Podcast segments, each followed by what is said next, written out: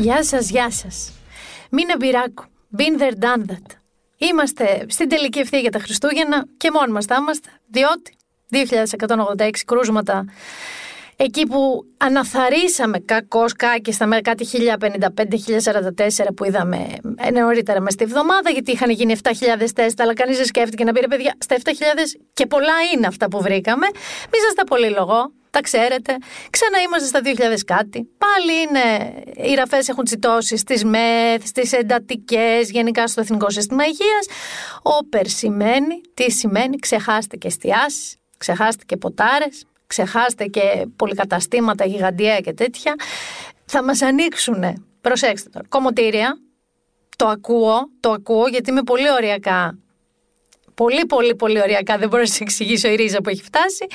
Ε, θα ανοίξουν κάποια εποχιακά καταστήματα γιατί και τι να τα κάνουν όλα αυτά τα φωτάκια και τους ταράνδους και τα έλατα οι άνθρωποι, να μην πω τι θα τα κάνουν, πρέπει κάπως να το πουλήσουν και κάποια μικρά καταστήματα λιανικού εμπορίου στα οποία οι περισσότεροι εξημών δεν είναι ότι εγώ θα πάω να στριμωχτώ, καταλαβαίνετε τώρα. Από την άλλη, ε, πολύ μικρή παρένθεσούλα, ε, δεν είναι ότι θα παραγγείλω και πάρα πολλά πράγματα online. Διότι ονόματα δεν θα πω, οικογένειες δεν θα θίξω, αλλά πλην ελαχίστων ε, πολυεθνικών κυρίως εξαιρέσεων courier, εταιριών courier, οι υπόλοιποι πραγματικά από την προηγούμενη καραντίνα μέχρι τώρα που έχουν περάσει τόσοι μήνες, έχουν κάνει ακριβώς ό,τι είχε κάνει περίπου και το Εθνικό Σύστημα Υγείας σχεδόν τίποτα. Δηλαδή, με την ίδια λογική βλέπεις το μηχανάκι από κάτω. Να σου βαράει το κουδούνι, να φεύγει σούμπιτος έχοντας απλά κολλήσει την ειδοποίηση. Δεν είχε πακέτα ποτέ, το είδα με τα μάτια μου. Τίποτα δεν είχε. Είχε μόνο χαρτάκια. Πέραγε, βάραγε τα κουδούνια σαν φάρσα, κόλλαγε το χαρτάκι, έτρεξε εγώ σαν τρελή να του πω: Κύριε, κύριε, εδώ είμαι. Γιατί ξέρεις τι σου λένε, δεν σας βρήκαμε. Τι δεν με βρήκες, άνθρωπέ μου, πάνω είμαι. Καραντίνα έχουμε, πού να είμαι. Και μετά παίρνεις τηλέφωνο στι εταιρείε. Α, η πολιτική μας είναι μία φορά το φέρνουμε το πακέτο. Μα δεν το φέρετε καμία. Μία φορά το φέρνουμε το πακέτο. Να έρθετε να περιμένετε. Πας εσύ λοιπόν εκεί, σαλιγκάρι ουρά λες και δίνουν δωρεάν, ε, δεν ξέρω, σανέλ. Και πάρα πολύ μεγάλη προστασία στη δημόσια υγεία. Αυτό τεράστιο έργο να περιμένουν 300 άνθρωποι στην ουρά. Εάν θέλετε ένα tip από ένα χαροκαμένο εδώ πέρα με, τα, με τις εταιρείες courier, θα κάνετε το εξής. Ναι, παλιακή μέθοδος. Αντικαταβολή και μόνο. Γιατί η εταιρεία πρέπει να φέρει το πακέτο, μην της μείνει στα χέρια για να πάρει τα λεφτά. Διαφορετικά δεν έχετε ελπίδα. Ξεχάστε το. Κλείνω αυτή την πολύ πονεμένη παρένθεση. Επομένως, μας βλέπω καλοχτενισμένους, έτσι περιποιημένους και κουρεμένους σε Zoom να κάνουμε τσιντσίν με τους φίλους μας, γιατί τίποτα άλλο δεν βλέπω, παιδιά μου, να γίνεται. Ωστόσο, όσο εδώ εμείς έτσι βουλιάζουμε στη μαύρη μαυρίλα μας μέχρι κάποια στιγμή να αρχίσουμε και εμείς να εμβολιαζόμαστε, θα φτάσουμε και σε κάποια καλά νέα πιο μετά. Θέλω να, θα σας βάλω ένα αποσπασματάκι τραγουδιού αρχικά για να καταλάβετε πού θα το πάμε. Parole, parole, parole. Ascoltami. Parole, parole, parole. Ti prego. Parole, parole, parole. Io ti giuro.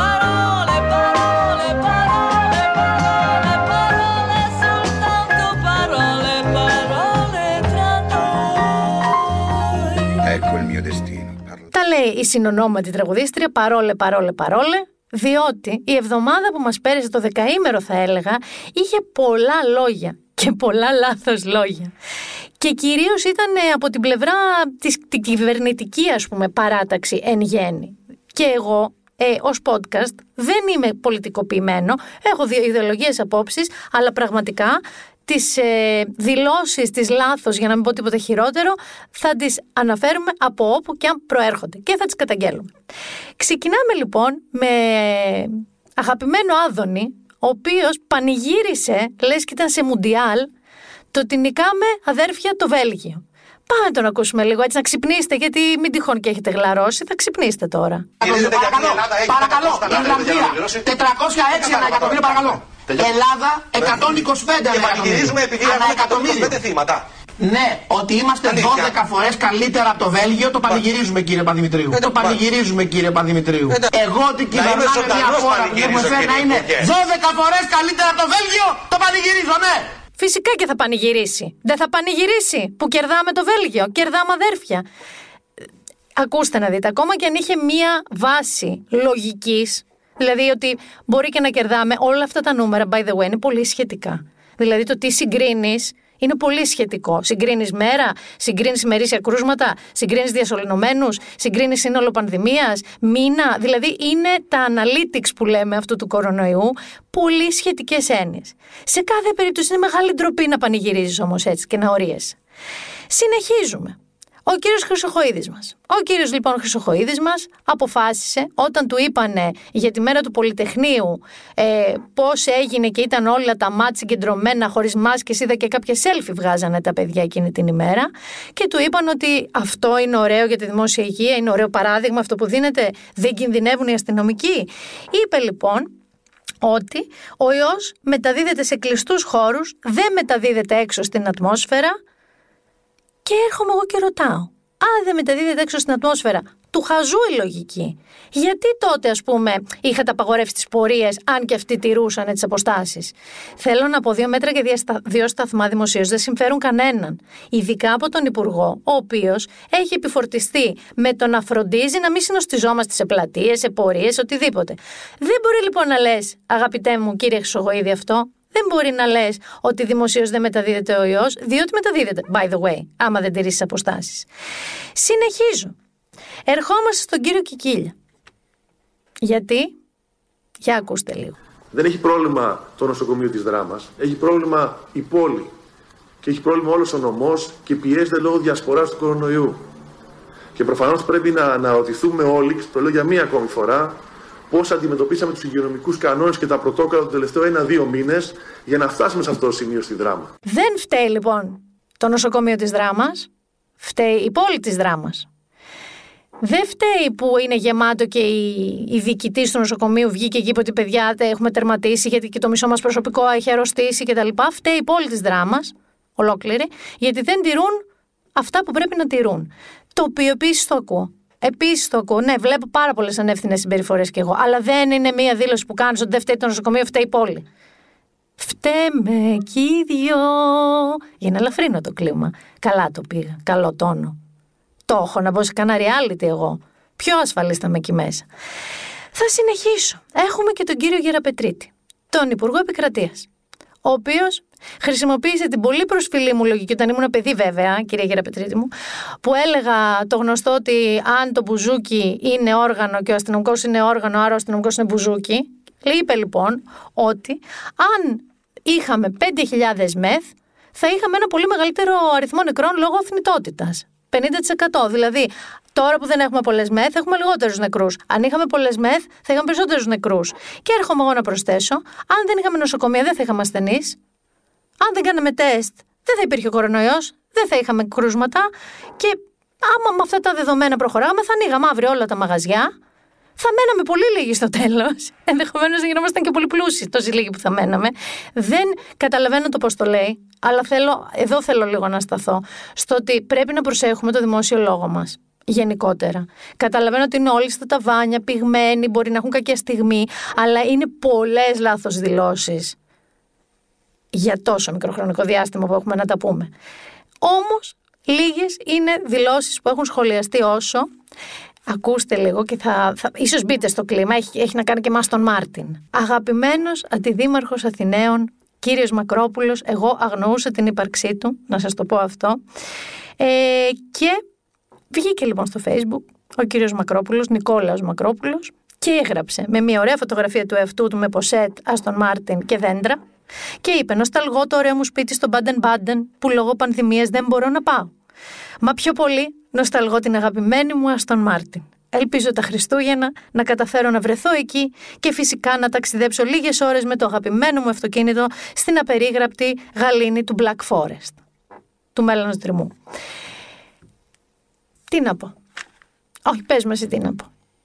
Θέλω να καταλάβουμε κάτι. Δεν είναι πρόβλημα γιατί δεν είναι ταξικό το ζήτημα, παιδιά. Εντάξει. Ναι, προφανώς υπάρχουν άνθρωποι πιο πλούσιοι από εμάς που ζουν καλύτερα από εμάς. Οκ, δεν τους μισούμε γι' αυτό. Πρώτον, δεν είναι πρόβλημα που έχεις σπίτι στο Μπάντεν Μπάντεν, που έχει Aston Martin και που θέλει να την κινήσει και να την πάει βόλτα στο Μέλανα Δρυμό. Κανένα πρόβλημα μέχρι εκεί. Είναι λάθος το timing. Είναι λάθος η στιγμή που επέλεξε ο James Bond της καρδιάς μας και της Αθήνας να τα πει αυτά τα πράγματα. Εάν έλεγε απλά θα πάω στο εξοχικό μου, δεν θα τον κράζαν. Αυτό είναι αλήθεια. Ήταν λίγο προκλητική αυτή η δήλωση, διότι συμπεριέλαβε όλο αυτό το lifestyle που θέλει την ώρα που κάθε κακομίρι προσπαθεί να επιβιώσει σε αυτή τη χώρα. Και δυσκολεύεται πάρα πολύ να επιβιώσει σε αυτή τη χώρα. Και by the way, κύριε Μακρόπουλε, δεν νομίζω να μπορέσετε να πάτε στο Baden Baden. Εδώ. Και εσείς θα κοιτάτε την Aston Martin με zoom. Δεν ξέρω αν έχετε κάποιο φίλο εκεί, κάποιον επιστάτη στο σπίτι σας να σας τη δείξει. Δεν το βλέπω να μπορείτε να πάτε. Εκτός αν μπορώ κι εγώ να πάω, άμα θέλω, στο Μέτσοβο. Άμα με αφήνουν, θα με αφήσουν να πάω. Δεν νομίζω. Και ερχόμαστε τώρα, αν θεωρούμε ότι αυτό ήταν λίγο άτοπο, του κυρίου Μακρόπουλου ή Αστον Μάρτιν, πάμε λίγο θα καταλάβετε τώρα με αυτό που θα σας βάλω πού θα πάω. Θα πάω προς Πάρνηθα.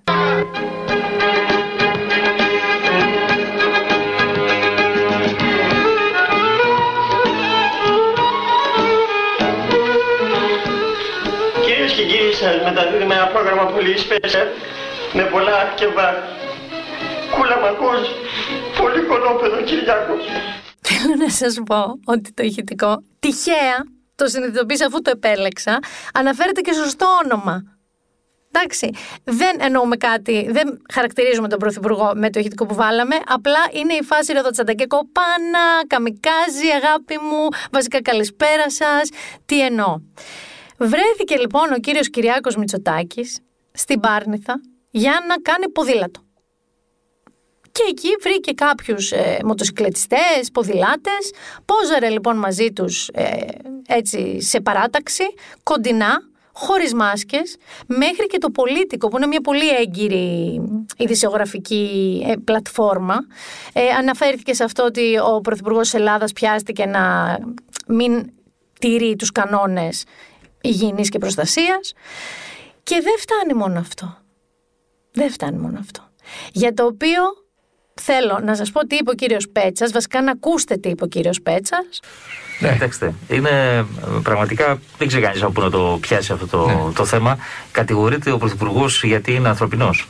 Ο κύριος Πέτσας είπε λοιπόν ότι τα βάζουμε με τον Πρωθυπουργό που είναι ανθρώπινος και έλεος κάπου. Έλεος ανθρώπινος είναι ο άνθρωπος. Και εκεί που εσύ κάθεσαι σπίτι σου και αναρωτιέσαι και λες: Ρε γαμώ, εγώ τι έχω κάνει λάθος και δεν μπορώ να πάω στην Πάρνηθα γιατί θα με σταματήσουν κάπου στην Κυφυσία και θα μου πάτε, κυρία μου, και θα πω εγώ έξι. Και θα μου τι έξι. Έξι-έξι, πάω για προσωπική άθληση. Και γιατί είστε εδώ που μένετε Νέα Σμύρνη; Θέλω να πάω στην Πάρνηθα. Ποια Πάρνηθα, κυρία μου; Έχουμε πει να βγαίνετε γύρω γύρω τη γειτονιά. Μα ο Πρωθυ... 300. Έτσι θα γίνει. Ωραία. Ο κύριος Άδωνης όμως, και θα φάτε και δεύτερο Άδωνη σήμερα, έχει άλλη γνώμη. Ερωτώ. Ο κάθε Έλληνας πολίτης, όχι ο Πρωθυπουργός, ο κάθε Έλληνας πολίτης, εάν πάει για γυμναστική κάνει το μήνυμά του και δει πάω για άθληση. Την ώρα που κάνει την άθληση υποχρεούται να φοράει μάσκα. Για άθληση βέβαια πάμε στη γειτονιά μας, όχι στην Πάρνηθα, κύριε Υπουργέ. Για άθληση, δεν μου λέτε κύριε Ανασοπούλου, όλο αυτό το κόμμα που είναι στην πάντα του Ατόη κάθε Κυριακή και κάθε Σάββατο και κάθε απόγευμα από τη γύρω γύρω από τα βασιλικά κτήματα πηγαίνουν. Άρα επιτρέπετε να πάμε όλοι στην Πάρνηθα το Σαββατοκύριακο να το πείτε κύριε Υπουργέ να, το ξέρουμε. άθληση και στην πάντα και στο Ατόη. Μπορούμε δηλαδή όλοι να παίρνουμε τα αυτοκίνητά μας, να στείλουμε έξι και να πάμε στην Πάρνηθα. Πέρα από αυτό που λέτε κύριε Υπουργέ, λέμε αυτό δεν θεωρείται συνοστισμό τώρα. Είναι γεμάτη η Πάρνηθα από κόσμο που πηγαίνουν μέσα στο δάσος και καλά κάνουν και πηγαίνουν. Άλλο ρωτάμε τώρα. Και κανείς δεν είπε να μην κάνουμε άθληση. Το ανάποδο είπαμε να κάνουμε. Σας είπα προηγουμένως. Μία-μία δουλειά. Επειδή είναι απαγόρευση κυκλοφορίας, κύριε Υπουργέ, γι' αυτό το λέω. Κύριε Άδωνη και αγαπητοί ακροατές αυτού του podcast. Εγώ λοιπόν θα ξεκινήσω και θα πηγαίνω στην Πάρνηθα και στο Τατόι που λέτε για άθληση. Αντί όμως να δείχνω το 6 μου και να παίρνω τα 300 μου από τον εκάστοτε αστυνομικό που θα με σταματήσει, θα έχω σωσμένο στο YouTube τη δήλωσή σας και με το που θα μου πει ο αστυνομικός που πάτε, κυρία μου, στην Πάρνηθα, γιατί κυρία μου και θα ετοιμαστεί να με γράψει, θα το βάζω στη διαπασόν να το παίζω. Γιατί σύμφωνα με τον κύριο Άδωνη, όλοι έχουμε το δικαίωμα να πάμε στην Πάρνηθα. Πέραν όμως των ποδηλατικών, πέραν, εντάξει, υπήρχε και αυτή η φάση που η Μαρέβα καβάλισε εντούρο, η σύζυγος του Πρωθυπουργού, η Μαρέβα Μητσοτάκη, καβάλισε εντούρο και έφυγε μαλλιά, έτσι. Γιατί τη μαύρη μου αλήθεια θα το πω εντυπωσιάστηκα, δεν τη στόχα. Περίμενε κανείς ότι η Μαρέβα θα καβάλισε εντούρο και θα φύγει κιόλας. Δηλαδή, στην περίπτωσή μου, το viral δεν θα ήταν το ότι η Μαρέβα Μητσοτάκη έκανε εντούρο στην Πάρνηθα που απαγορεύεται γιατί είναι δρυμός και τα λοιπά, γιατί εκεί είναι το βασικό πρόβλημα. Αλλά γιατί θα είχα στουκάρει στο πρώτο δέντρο που θα είχα βρει μπροστά μου και το viral θα είχε γίνει για πολύ διαφορετικούς λόγους από αυτό. Έχουμε λοιπόν όλα αυτά τα πράγματα να συμβαίνουν, όλες αυτές τις δηλώσεις, τα ατοπήματα. Το έχουμε πει και το έχουμε ξαναπεί. Ο λόγος που τα, τα ακούτε όλα αυτά είναι γιατί θέλω να πω αυτό που λέγαμε, you lead by example. Διοικείς δια του παραδείγματος. Άρα, πρώτα και πάνω απ' όλα, πρέπει εσύ, εσύ εννοώ η κυβέρνηση, εννοώ οι υπεύθυνοι, εννοώ οι, ατρέ, οι γιατροί, εννοώ οι εκπρόσωποι, πρέπει να είσαι πολύ φιδωλός και προσεκτικός στις δηλώσεις σου και πρέπει να είσαι πολύ προσεκτικός στην δημόσια εικόνα σου. Γιατί διοικεί αυτή τη στιγμή ένα λαό πάρα πολύ ταλαιπωρημένο, πάρα πολύ περιορισμένο, που προσπαθεί στην καθημερινότητά του να μείνει και ψυχολογικά υγιής, ψυχικά υγιής, προσπαθώντας ταυτόχρονα να τα βγάλει πέρα οικονομικά, οπότε λίγη προσοχή δεν βλάπτει. Όχι, κύριε Πέτσα μου, δεν τα βάζουμε με τον Πρωθυπουργό γιατί είναι ανθρώπινος. Να παραμείνει ανθρώπινος και τσουρέκια να πάρει. Εγώ δεν έχω θέμα με αυτά. Δεν είναι θέμα ζήλιας. Είναι θέμα όμως διαχείρισης δημόσιας εικόνας. Ένας επικοινωνιολόγος να βρεθεί να του πει λίγο να το σώσουμε, λίγο να το μαζέψουμε. Δεν είχαμε όμως μόνο λόγια, λόγια, λόγια, λόγια. Αυτό το δεκαήμερο που πέρασε. Είχαμε και κάποιες συλλήψεις. Βάλε λίγο μας τώρα να, να ακούσουμε, να ακούσουμε.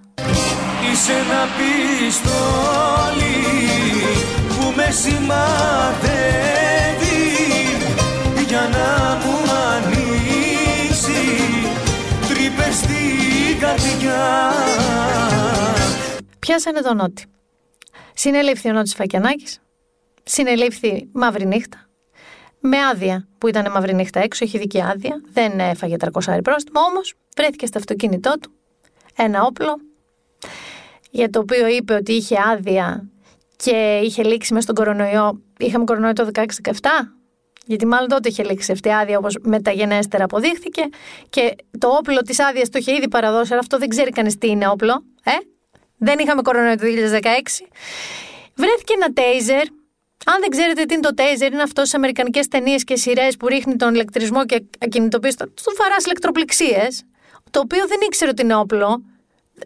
Γιατί μπορεί να έχεις ένα taser, να το κάνεις τι, φωτορυθμικό; Ξέρεις πολύ καλά τι είναι και μάλλον είναι όπλο. Και ε, βρέθηκαν και κάποιες κοκαίνες. Όχι πολύ, δύο γραμμάρια. Και όπως είπε ο δικηγόρος του, δεν ήταν 2 γραμμάρια. Ήταν 1,5 γραμμάριο με τη συσκευασία. Οπότε να είμαστε ακριβολόγοι. Αυτό το 1,5 γραμμάριο με τη συσκευασία, ο Νότης, όταν το βρήκανε οι αστυνομικοί, είπε είναι αυτό που νομίζετε. Όχι, δεν είναι αυτό που νομίζετε. Είναι αυτό που νομίζετε. Είναι δικό μου. Μετά είπε ότι δεν είναι δικό του. Και έδωσε, λέει, όπως είπε ο δικηγόρος του, επαρκείς εξηγήσεις για το πώς βρέθηκε εκεί. Και μετά ο ίδιος δικηγόρος, το οποίος ξέρετε όλοι ποιος είναι, φαντάζεστε, ο κύριος Κούγιας, είπε ότι είναι ίσως κάποιο διάσημο φίλου του που παρέπεσε στη θέση εκεί που το βρήκανε και ο ίδιος ο κύριος Φαγιανάκης δεν είχε ιδέα μαύρη άσπρη θα έπρεπε να πω για το πώς βρέθηκε εκεί αυτό. Και αν με ακούτε τώρα στο αυτοκίνητο, μην είστε τίποτα αφελείς, βγάλτε αλάρμ, σταματήστε κάπου και ψάξτε λίγο από κάτω από τι θέσει, αν έχετε διάσημους ή και άσημους φίλους. Μην βρούνε τίποτα 1,5 γραμμάριο μαζί με τη συσκευασία εκεί. Φυσικά το Twitter εκεί γλέντισε. Έτσι. Ε, γλέτησε διότι από το μια μυτιά σου μόνο φτάνει, από το είσαι ένα πιστόλι. Δηλαδή και αυτός ο, ο χριστιανός έχει πει πολλά τέτοια πράγματα, πολλά που θα μπορούσαν να τροποποιηθούν γλέντι έγινε στα social media. Εγώ θέλω να σας πω ότι η αλήθεια είναι ότι όλο αυτό που έγινε σχετικά, ειδικά με την κοκαίνη, τύπου σαν πιάσαν τον Αλκαπόνα, ήταν λίγο υπερβολή. Και προσωπικά, εμένα το πρόβλημά μου με τον Νότι Φακιανάκη είναι ότι όσο τραγουδούσε μια χαρά, να θυμηθούμε τις χρυσές εποχές με τα τραγούδια του, το μεγάλο μου πρόβλημα με τον Νότι Φακιανάκη είναι οι ιδέες του και, και το ότι μαζί με αυτές τις ιδέες έχει μέσα στο αυτοκίνητο του όπλα και τέιζερ. Αυτά εμένα με ενδιαφέρουν σαν σύνδεση, περισσότερο από το 1,5 γραμμάριο με τη συσκευασία. Και μια και λέω για ιδέες, ε, μια ιδέα και δικηγόρους, μια μεγάλη ιδέα. Έχει ένα πολύ ενδιαφέρον άρθρο στο New Yorker, ψάξτε το, διότι ο Ρούντι Τζουλιάνι, ο Ρούντολφ Τζουλιάνι, και στην Αμερική ακόμα μετράνε. Αλήθεια, σας το λέω. Σε κάποιες πολιτείες ακόμα μετράνε. Έχει ξεχαστεί Έχει βγει ο Biden. Έχει νικήσει ο Biden. Μετράνε. Ο Ρούντολφ Τζουλιάνι, λοιπόν, ο οποίος από παμέγιστος δήμαρχος της Νέας Υόρκης, ο οποίος μάλιστα μετά την 9η, το 9-11, μετά τους δίδυμους πύργους, είχε 80% δημοτικότητα στην πόλη του. Θεωρεί το υπόδειγμα δημάρχου. Είχε καθαρίσει τις μαφίες, τους γκάγκστερ από τους δρόμους και μετά μοράθηκε, ξεμοράθηκε προφανώς. Ε, πήγε με το μέρος του Τραμπ και το αποκορύφωμα είναι ότι ξέβαψε. ξέβαψε. Ήταν κάπου, έδινε μια δήλωση, δεν θυμάμαι, έλεγε για το Wisconsin, έλεγε για την Πενσιλβένια, δεν ξέρω ποια ποια πολιτεία ταλαιπωρούσε πάλι, αλλά ίδρωσε, δεν είχε βάλει σταθερή έτσι βαφή και άρχισε και ξέβαφε ο άνθρωπος. Του τρέχανε καφέ ζουμιά από τα αυτιά του τρέχανε. Δηλαδή, αυτό το άρθρο στο New Yorker αλήθεια, αξίζει πολύ τον κόπο να το ψάξετε, είναι πώ ο Ρούντολφ Τζουλιάνι έφτασε από ο αγαπημένος δήμαρχος της Νέας Υόρκης σε αυτόν που ξεβάφει. Λέγοντάς σας τώρα για δικηγόρους, ε, να αναφέρω κάπου εδώ, ε, θα πούμε και άλλη σειρά στο τέλος να προτείνουμε, αλλά να αναφέρω κάπου εδώ ότι αυτή την περίοδο βλέπω και το συστήνω ανεπιφύλακτα το Better Call Saul με το δικηγόρο από εκεί μου ήρθα για να καταλάβετε. Και λέγοντάς σας για το Better Call Saul που είναι μια φοβερή σειρά, την έχει στο Netflix, 4 ή 5 σεζόν αν δεν κάνω λάθος, ε, και συνεχίζεται. Ε, θέλω να σας πω για κάτι που είδα και έχω ξετρελαθεί. Έχω ένα θέμα. Εγώ την τηλεόραση τη θεωρώ στο κομμάτι και του σαλονιού. Εγώ έχω και στο πνοδωμάτιο. Μερικοί διαφωνείτε, δεν με ενδιαφέρει. Βλέπω παντού τηλεόραση, την αγαπώ. Με ενοχλεί όμως αισθητικά. Με ενοχλεί μαυρίλα, ειδικά στις πολλές ίντσε που πια όλοι έχουμε, εκεί ένα μαύρο πράγμα μέσα σε ένα δωμάτιο, και τα καλώδια. Τα καλώδια τα συχαίνομαι στη ζωή μου. Θα το καταθέσω εγώ εδώ. Όταν όλα είναι πια wireless ή αόρατα, θα είναι η ευτυχία μου η ίδια. Και γιατί σας το λέω αυτό, Γιατί είδα ότι η Samsung έχει βγάλει δύο νέες τηλεοράσεις εγώ έχω κολλήσει ιδιαίτερα με τη μία, η οποία λέγεται The Frame και η οποία κρεμιέται στον τοίχο σαν κάδρο γι' αυτό λέγεται frame, έχει frame, έχει κάδρο γύρω-γύρω, κορνίζα και όταν είναι κλειστή, αντί να είναι μαύρη, έχει μία λειτουργία art mode, καταλαβαίνετε ότι έχω τρελαθεί, που μπορείς να έχεις έναν κανονικότατο πίνακα. Ντεγκά, Μονέ, θέλετε Van Gogh, Ό,τι θέλετε μπορείτε να έχετε. Μοντέρνους, διαλέγετε από μουσεία. Δηλαδή, ξαφνικά, εγώ μπορεί στο σαλόνι μου να έχω κάθε μέρα ένα πίνακα που μου αρέσει αντί για το μαύρο κουτί.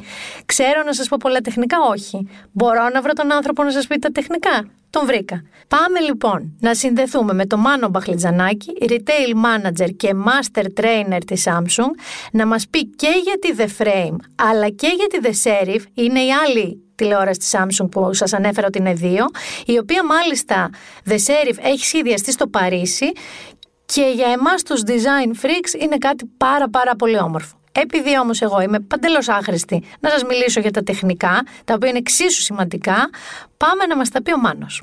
Μάνο Μπαχλιτζανάκη, retail manager και master trainer στη Samsung, γεια σου. Γεια σας, γεια σου Μίνα. Ε, έκανα ένα πρόλογο γιατί τρελάθηκα και έπρεπε να βρω τις πληροφορίες που χρειάζομαι. Είδα τη frame και έχω τρελαθεί. Διότι, κοίταξε, εγώ είμαι από τους ανθρώπους που όταν ας πούμε, έψαχνα αυτοκίνητο για να με, κατα... να με νιώσεις λίγο, είχα διάφορους γύρω-γύρω που μου λέγανε Α, αυτά τα ανταλλακτικά οι μηχανές, και εγώ τους έλεγα: Παιδιά, εμένα δεν μου αρέσει, δεν πλησιάζω προς το αυτοκίνητό μου και δεν το βλέπω να το ερωτεύομαι κάθε φορά, δεν το θέλω. Έτσι είναι, έτσι. Το ίδιο λοιπόν σύνδρομο είχα με τις τηλεοράσεις, αλλά δεν είχα δει ποτέ λύση όμορφες. Ε, είναι όλες, αλλά σαν τηλεοράσεις. Και, με, και μετά ήρθε η Frame και η Serif. Τι κάνατε; Είναι μια τελείως διαφορετική προσέγγιση. Ε, είναι η lifestyle σειρά της Samsung, η οποία πρέπει να σημειώσουμε ότι κυκλοφορεί εδώ και δύο χρόνια στην Ευρώπη. Ε, η ελληνική αντιπροσωπεία αποφάσισε φέτος τον Ιούνιο να της λανσάρει στην αγορά. Είναι δύο εντελώς ξεχωριστές προσεγγίσεις στον όρο που εννοούμε όταν λέμε τηλεόραση. Γι' αυτό το λόγο δεν υπάρχει και ανταγωνισμός. Μίλησέ ε, μου, είναι αυτό που θέλω να πω που ήσουν τόσα χρόνια. Αυτό θέλω να της πω της Frame. Είναι ερωτεύσιμα προϊόντα. Ακριβώς. Αυτό θέλω να πω. Ε, τιμώ το γυναικείο φύλλο, αλλά πιστεύω ότι σε αυτή την περίπτωση το γυναικείο φύλλο έχει τον πρώτο λόγο, διότι συνήθως η τηλεόραση είναι ανδροκρατούμενη ιστορία. Ε, ναι, ρε, ε, εδώ είναι μια τελείως διαφορετική προσέγγιση. Ε, πραγματικά κλέβουν τα, τα βλέμματα και όλο το feedback που έχουμε πάρει από την αγορά μας λέει αυτό. Ότι όπου τις έχουμε στήσει τις τηλεοράσεις, ε, έλκουν τα βλέμματα. Πες μου κάτι τώρα. Ωραία. Ε, για να ηρεμήσω λίγο και την καρδιά του Άρη στο σπίτι που τα ακούει τώρα και, και ξέρει ότι του έρχεται. Πες μου... προσιτή τιμή, έτσι, να το πούμε και αυτό, γιατί αν συνδυάσεις την τεχνολογία που φέρουν και την ε, σχεδίαση που, ε, που έχει γίνει σε αυτές τις τηλεοράσεις, έτσι, ο, ο συνδυασμός αυτός είναι λίγο προσεγγιστικός και προσιτός. Συμφωνώ. Αλλά, πες μου, πες μου, τι γιατί θέλεις θέλω να να ξέρεις, το έχω ψάξει ήδη. Δεν, δεν του φέρνει εγκεφαλικό στο σπίτι. Ε, Πες μου λίγο ότι είναι QLED. Εγώ της λέω QLED, Ναι, συγγνώμη. Ναι, ναι, ναι. ναι. Αυτό, αυτό είναι, είναι ο θεμέλιος λήθος ε, ε, σε ό,τι έχει να κάνει με την ποιότητα εικόνας και ήχου. Ωραία. Όταν λέμε QLED, έτσι υπάρχουν τα αχέγγυα για τη βέλτιστη δυνατή ποιότητα εικόνας και ήχου. Είναι Ultra HD 4K. Ναι, είναι 4K, τα πανέλ και τα δύο. Δεν σε όλες ξέρω τις τι σειρές. ακριβώς σου λέω να ξέρεις, αλλά θέλω να ηρεμήσω κάποια αυτιά. Όχι, όχι, βεβαίως, πολύ σωστά τα λες. Ε, έχουν και artificial intelligence. Φυσικά. Ε, ναι, μεν είναι προϊόντα τα οποία έχουν μια σχεδιαστική διαφορετική προσέγγιση, όμως ε, μιλάμε για τηλεοράσεις. Άρα, λέμε QLED, που το QLED καλό να μας μείνει σε δύο άξονες. Ο πρώτος είναι κορυφαία χρώματα Μπράβο. και ε, υψηλή φωτεινότητα. Έτσι, ζούμε στην Ελλάδα, μην το ξεχνάμε. Και δεύτερον είναι ο- οι επεξεργαστές ε, που ε, διαθέτουν τεχνητή νοημοσύνη. Τόσο σε, αφο- σε- σε ό,τι αφορά την επεξεργασία του περιεχομένου που θα δώσουμε, αλλά δεν μας νοιάζει τι δούμε στην τηλεόραση. Ξέρουμε εκ των προτέρων ότι η τηλεόραση θα το αναβαθμίσει και θα το αποδώσει με τον καλύτερο δυνατό τρόπο. Άρα κάτσε να το κάνω εγώ λίγο λιανά τώρα αυτό. Αν ας πούμε, ξέρω εγώ, ε, ε, ακούγεται θόρυβος στο δωμάτιο και κάπως οι διάλογοι είναι, θα μου το αναβαθμίσει να το ακούω Αυτές είναι οι καλύτερα. πρόσθετες λειτουργίες. Άντε ρε εσύ. Ναι, είναι οι πρόσθετες λειτουργίες. Αυτό λέγεται AVA, Active Voice Amplifier. Βάσει της τεχνητή νοημοσύνης, η τηλεόραση αντιλαμβάνεται ότι υπάρχει θόρυβος στο δωμάτιο και αυξάνει την ένταση των διαλόγων, να μην χάσουμε αυτό που βλέπουμε. Και όταν ο θόρυβος σταματήσει, ξαναμειώνει στην προπάρχουσα ένταση. Ε, τρελανέμαι. Τρε, ε, τρελανέμαι. Επίσης, υπάρχουν δυνατότητες που η τηλεόραση μόνη της ρυθμίζει την ένταση ε, της, ε, του ήχου, ρυθμίζει επίσης τη φωτεινότητα της τηλεόρασης. Για να έχεις την, κα- την κατάλληλη στιγμή, την Το κάθε σωστό στιγμή, μάλλον, φως. το καλύτερο δυνατό αποτέλεσμα. Θέλω να σου πω ότι εδώ έχουν καρδούλες τα ματάκια μας και εμένα και τους σώζοντα. Και για να κλείσουμε θέλω λίγο να μου μιλήσεις για το design και των δύο. Εμένα στο σπίτι μου επειδή η Serif έχει βάση αν δεν κάνω λάθος. Η Serif, ναι, κοίτα και οι δύο σειρές έχουν βάση. Απλώς η Serif έχει επιδαπέδια βάση, σημαίνει ποδαράκια τέσσερα. Φανταστικό, τα είναι οποία- σαν installation. Βεβαίως. Αν θέλεις, τα χρησιμοποιείς. Αν δεν θέλεις, τη βάζεις πάνω σε ένα rack όπου επιθυμεί ο χρήστης. Η Frame έχει σαν καβαλέτο βάση, επιδαπέδια. Η, η Frame έχει τρεις επιλογές. Καταρχάς έχει τα δικά της ποδαράκια, μικρά ποδαράκια, η βάση της που μπορεί να τη βάλεις πάνω σε ένα rack. Υπάρχει το Studio Stand, το οποίο μπορεί να την τοποθετήσει στο πάτωμα και είναι σαν καβαλέτο. Φανταστικό. Αλλά μέσα στην κούτα υπάρχει ε, η βάση No Gap Wall Mount για να την τοποθετήσει στον τοίχο χωρίς κανένα κενό από αυτόν. Εντάξει. Ε, και είδα και ένα. Ε, το πονάκι μου, το είπα πριν σε πάρω τηλέφωνο, είναι τα. Δεν θέλω να, πω την, ε, να τα χαρακτηρίσω. Α πούμε ότι είναι απλά τα καλώδια. Δεν μπορώ όλα Ναι, αυτά τα καλώδια. ναι. Κοίτα, να σου πω κάτι, Μίνα. Η The Frame, καταρχάς να πούμε για τη The Sheriff ότι είναι μια ε, σειρά που, που απευθύνεται σε ανθρώπους που έχουν νεανική ψυχή, που τους αρέσει το μοντέρνο, έτσι, ανεξαρτήτου ηλικίας. Εσύ είσαι αυτός, σώζοντα. Για πες. Η The Frame είναι μια τηλεόραση που προσπαθεί να, να προσωμιάσει ένα πίνακα ζωγραφικής. Πώ το κάνουμε αυτό, αλλάζουμε τα frame της. Μπορείς να βάλεις τέσσερις διαφορετικούς ε, χρωματισμούς. Δύο από χρέο καφέ, μαύρο ή λευκό. Τέλειο. Είναι πάρα πολύ εύκολα μαγνητικά. Τέλειο, Δεν έχει τέλειο. καλώδια. Πες μου λίγο γι' αυτό, τι γίνεται Ναι, εκεί; χρησιμοποιεί το One Invisible Connection, είναι ένα οπτικό καλώδιο μέσα από το οποίο περνάει και το ρεύμα. Το οποίο έχει 5 μέτρα μήκος και αν θέλει κάποιος μπορεί να αγοράσει 15 μέτρα και πάει και βρίσκει το One Connect, ένα κουτί το οποίο μπορεί να είναι και σε άλλο δωμάτιο. Εκεί συνδέουμε τις συσκευές μας, όλα ελέγχονται την τηλεόραση και το τηλεχειριστήριο. Εντάξει, είμαι ερωτευμένη με τη frame. Και πες μου τώρα για τους πίνακες που μπορείς να βάλεις στη frame. Οι πίνακες είναι αν κάποιος ε, έχει δικό του, δικιά, του, δικό του, δικιά του βιβλιοθήκη, μπορεί να χρησιμοποιήσει δικές του φωτογραφίες, πίνακες, ό,τι θέλει.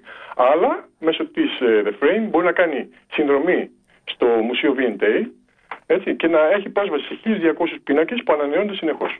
Και με πολλές προσφορές, η συνδρομή, να το πούμε, είναι κάτω από 5 ευρώ το μήνα και 50 το χρόνο, αλλά τώρα τρέχει ε, συνδρομή με 6 μήνες δωρεάν.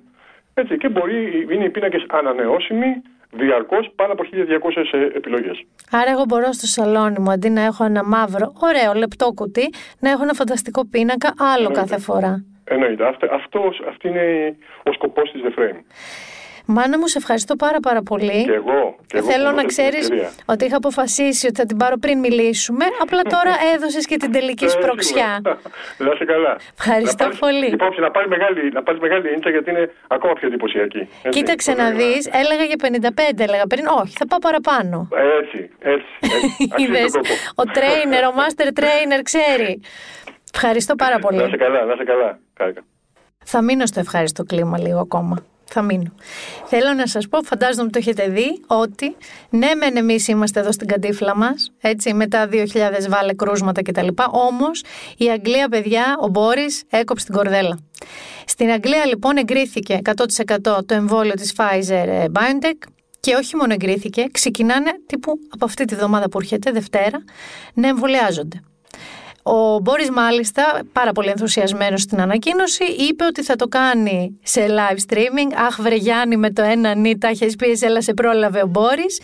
Θα ακολουθήσουν όλο το ιατρικό προσωπικό και οι άνθρωποι από 80 ετών και άνω, μετά οι άνθρωποι που είναι σε οίκους ευγυρίας και ούτω καθεξής.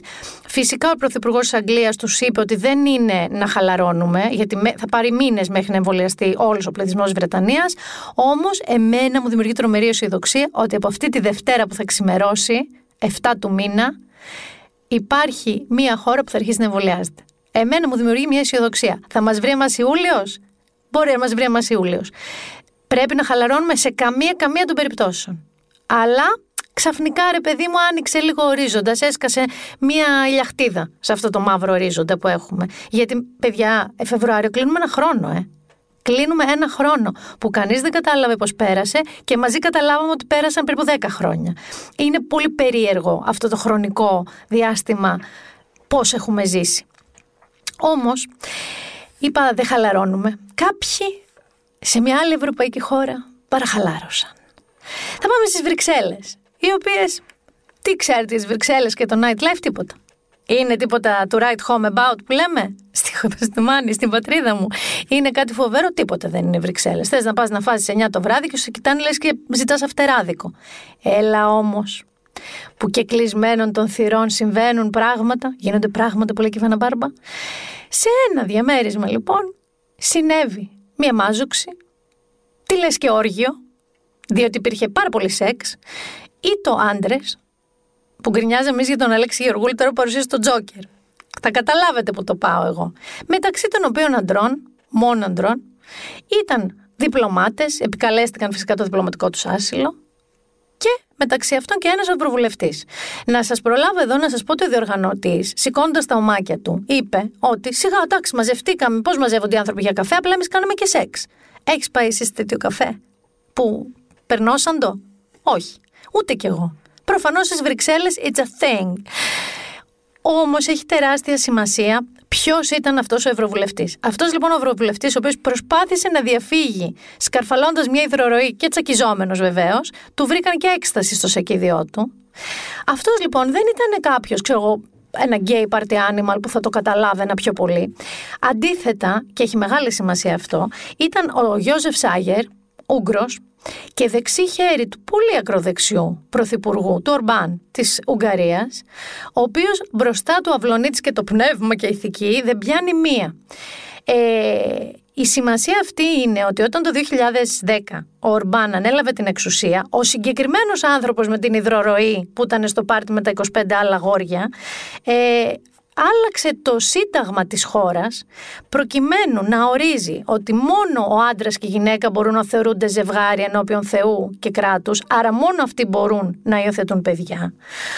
Ήταν εναντίον και των τρανς ανθρώπων, γενικά τεράστια, ε, τεράστιο μένος εναντίον της LGBT κοινότητας, ε, έλεγε ότι το μόνο που ορίζει το φύλο ενός ανθρώπου είναι τα χρωμοσώματα που το αναγνωρίζονται στη γέννα, άρα και για τους τρανς ανθρώπους, τρομερά εχθρικό περιβάλλον η Ουγγαρία. Ε, δεν υπάρχει καμία προστασία. Την έβγαλε από το Σύνταγμα για, ε, πώς να σας πω, ρατσισμός σε χώρο εργασίας λόγω σεξουαλικής προτίμησης. Και γενικότερα ε, σκεφτείτε ότι είπαν ότι θα φύγουν και από τη Eurovision. Εντάξει, εδώ είναι το κερασάκι στην τούρτα, να το λέει ο κύριος αυτός, ο οποίος ήταν σε αυτό το πάρτι και το έσκασε από την υδρορροή, γιατί η Eurovision είναι πολύ γκέι για το λαό της Ουγγαρίας. Και επειδή ακούγεται και το χέρι, όλα εδώ πληρώνονται, Κύριε Γιώζεφ Σάγερ μου, ναι, παρετηθήκατε. Φυσικά ο κύριος Ορμπάν δέχτηκε την παρέτησή σας, έτσι. Ε, αλλά Karma is a bitch, my φίλε. Karma is a bitch. Ε, θα σας αφήσω κάπου εδώ, διότι α, απλά θα σας αναφέρω, θα γυρίσω λίγο στην Αμερική, ότι ο, ο Biden έπεσε και τσακίστηκε με το σκύλο του, με έναν από τους δύο σκύλους που θα μπουν στο Λευκό Οίκο. Μάλιστα, ο ένας είναι δεσποτάκο. Πρώτη φορά μπαίνει στο Λευκό Οίκο δεσποτάκο. Ε, τσακίστηκε. Ροχμώδικα τάγματα. Δεν θα πω εγώ το πέσιμο και έχει και μια ηλικία ο Biden, αλλά Κάμαλα, ας είσαι λίγο έτοιμη. Ξέρω, εγώ δεν ξέρω. Δηλαδή και με τη γλωσσοφαγιά του άλλου του πορτοκαλί μέσα στο λευκό οίκο δεν έπεσε ο άνθρωπος. Θα είναι με μπότα, μάλλον. Και by the way, θυμάστε που είχαμε αναφέρει με τον Θοδωρή Κουτσογιανόπουλο ένα μονόλιθο που είχε εμφανιστεί στη Γιούτα, σαφή αναφορά στο 2001 Οδύσσια του Διαστήματος.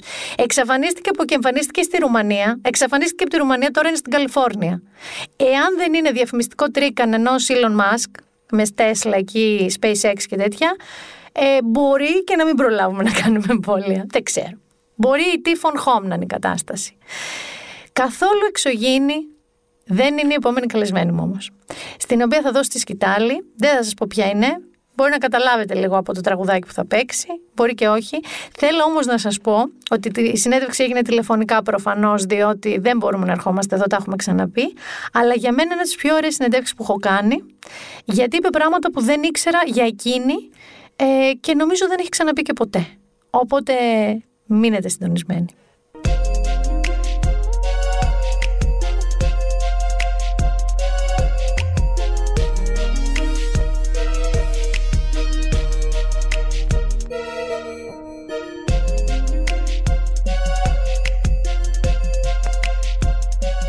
Μπορεί και να έχετε καταλάβει από αυτό που ακούσατε ποια είναι η καλεσμένη μου. Εγώ θα σας πω ένα tip ε, έχουμε κλέψει μαζί ε, που είχαμε πάει να τρέξουμε κάποια 5 χιλιόμετρα σε ένα event. Έχουμε κλέψει στη διαδρομή τη Δίνο και αυτή την περίοδο πετάει ανθρώπους από καταπακτές. Μαρία Μπεκατόρου, τι κάνεις; Ε, τι άλλο να πεις ρε Σιμίνα; τι άλλο να πεις; Είμαι καλά. Είμαι εδώ. Ε, τώρα συχνάζω στην κρεβατοκάμαρα που μιλάμε. Πριν ήμουνα στο σαλόνι. Με τα γυρίσματα πώς την παλεύετε; Κοίταξε τώρα, για λίγο έχουμε πάυση Γιατί εμείς ε, είχαμε, δόξα τω Θεώ, ο παραγωγός μας, ο Αντώνης ο Μάτσος. Έτσι, πες το, πες το. το κανάλι, γενικά. Ε, ε, είχαμε σκεφτεί ότι πρέπει να κάνουμε πολλά για να έχουμε. Οπότε είχαμε γυρίσει πάρα πολλά επεισόδια. Έχουμε την καβατζούλα μας. Πολύ σωστή σας βρίσκω αλλά άμεσα θα ξαναξεκινήσουμε. Δεν μου λες, ε, και θα πάμε μετά από την αρχή που θέλω να πάμε. Έχεις κάποια διαστροφική χαρά όταν πέφτουν στην καταπακτή άνθρωποι; Μ' αρέσει τόσο πολύ έτσι πώς τα λες. ναι, αλλά για ε, πάντα. Κοίταξε. Γενικά, ε, εκεί που ξέρω για αυτούς ότι, για, για, τους, για τους παίκτες που έρχονται και ξέρω ότι έρχονται και γι' αυτό. Για να πέσουν. Χαίρομαι. Για αυτούς που φοβούνται πάντα τους μετράω γιατί έχω την έννοια τους. Γιατί ξέρω ότι δεν είναι... Ε, εγώ τώρα είμαι εκεί, το έχω συνηθίσει και το θόρυβο, το έχω κάνει και πάρα πολλές φορές. Αυτό ήθελα να σε ρωτήσω. Έχεις μπει να πέσεις, να δεις πώς είναι; Εγώ έκανα και τρέλερ φέτος γι' αυτό. Αχ, δεν το έχω δει. Έπεσα. Αλλά να ξέρεις ότι για να γυριστεί ένα τρέλερ πρέπει να πέσεις πολλές φορές. είναι σαν τα χαστούκια στις ταινίες. Άγια σου. Δεν είναι μία μπαμ και κάτω, μία και έξω. Πόσες φορές έπεσες για το τρέιλερ; Ε, έπεσα 4-5 φορές. Ωραία. Αλλά ε, το ξανακάνει και πριν, για να δω πώς είναι. Θέλω να σου πω ότι καταρχάς, εγώ έχω ένα κρυφό πάθος και πόθο για τα τηλεπαιχνίδια. Δηλαδή, είναι, ενώ είμαι πολύ των σειρών, ταινιών και τέτοια, έχω μια αγάπη στα τηλεπαιχνίδια και διγνώσεων και με τη δική σου εκπομπή έχω ένα θέμα να, να πέσω στην καταπακτή. Δηλαδή δεν με νοιάζει να παίξω. Θέλω να έρθω και να πέσω. Θέλω τόσο πολύ να έρθεις. Και εγώ. Και επίσης, ενώ γενικά δεν θα ήθελα ποτέ να, να είμαι μπροστά στην τηλεόραση, ήμουνα για απειρολάχιστο χρόνο, γιατί το βρίσκω πολύ κουραστικό και τέλος πάντων θα σου τα εξηγήσω γιατί θα μου τα πεις εσύ. Ε, μου άρεσε σαν ιδέα να παρουσίαζε ένα τηλεπαιχνίδι. Τύπου εκατομμυριούχους. Θα το κάνεις και πάρα πολύ καλά. Θα μ' άρεσε πάρα πολύ, αλλά ναι. το σκέφτομαι για τα 60 μου, καταλαβαίνεις. να κάνω τη διαφορά. Γιατί ρε παιδάκι μου; για να κάνω τη διαφορά. Δεν σκεφτόμουν ποτέ να παρουσιάσω τηλεπαιχνίδι και μου ήρθε.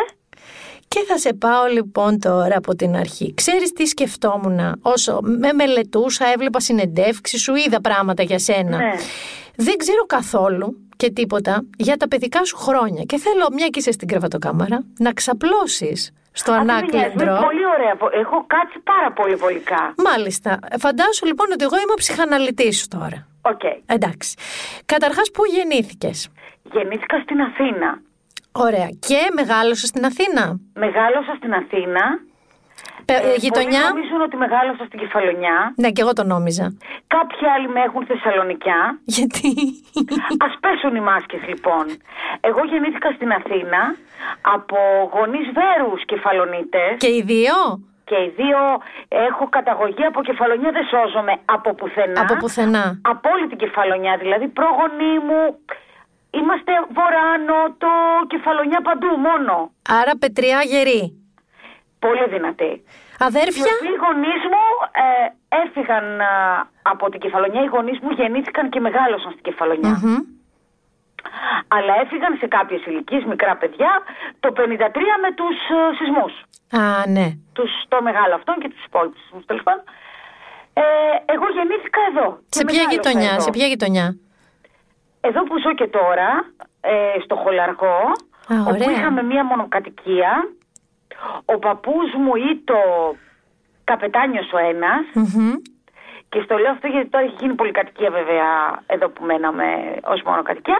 Ε, ήταν πολύ χαρακτηριστική η μονοκατοικία μας εδώ στο Χολαργό, γιατί επειδή είχε μεγάλη αγάπη ο παππούς μου για τα καράβια και τα ταξίδια και τα πλοία, είχε δύο μεγάλες άκυρες απ' έξω το σπίτι. Έλα ρε. Ναι. Μέχρι ποια δεκαετία υπήρχε αυτό; Αυτό, ε, τώρα ε, ε, το, το σπίτι δεν υπάρχει εδώ και 30 χρόνια. Α, και- πάει πολύ. Ναι. Αδέρφια έχεις; Όχι, είμαι μοναχοπέδι. Πω Παναγία μου. Δυστυχώς. Καλοκαίρια άρα τα παίρναγες όλα όμως κεφαλόνια φουλ. Ε, κεφαλονιά, πα- πηγαίναμε με το που τελειώνουν τα σχολεία μέχρι που, το, που άνοιγαν πάλι. Άρα εντάξει, έχεις περάσει πολύ μεγάλο κομμάτι της ζωής σου εκεί. Σε ποια περιοχή της κεφαλονιάς; Κοίταξε, η μαμά μου είναι από ένα χωριό που λέγεται Λακίθρα, που είναι 6 χιλιόμετρα έξω από το Αργοστόλι. Μμμ. Και εκεί έχουμε και το σπίτι μας πάρα πολλά χρόνια τώρα. Ο μπαμπάς μου ήταν από ένα άλλο χωριό, ε, στην περιοχή Λιβαθόλα, αυτά που σου λέω, αλλά, ε, ε, τρία χιλιόμετρα, τέσσερα μακριά από το σπίτι που μένουμε τώρα, που λεγόταν Κοριάνα. Άρα είσαι εκεί, εκεί λοκάλι, καλοκαίρια και το συνεχίζεις και ακόμα βέβαια. Την κεφαλονιά τη λατρεύεις. Ξε, θα σου πω τώρα, ε, μιας και τα λέμε έτσι όλα ωραία, να πούμε ωραία πράγματα που δεν έχουμε ξαναπεί. Εγώ την κεφαλονιά την αγάπησα πάρα πολύ μέσα από τα μάτια του συγχωρεμένου του μπαμπά μου. Μμμ. Ο μπαμπάς μου την αγαπούσε τόσο πολύ την κεφαλονιά που έλειωνε για αυτήν. Δεν ξέρω πώς να σου το πω αλλιώς. Έτσι ήταν ο δικός μου μπαμπάς με τη μάνη. Γιατί εγώ είμαι μανιάτισα και εγώ από τους δύο μου γονείς. Είδες. Και έτσι από, μέσα από τον μπαμπά μου ε, απέκτησα και περηφάνεια που είμαι από εκεί και τα Εγώ. μέρη της και όλα. Εγώ.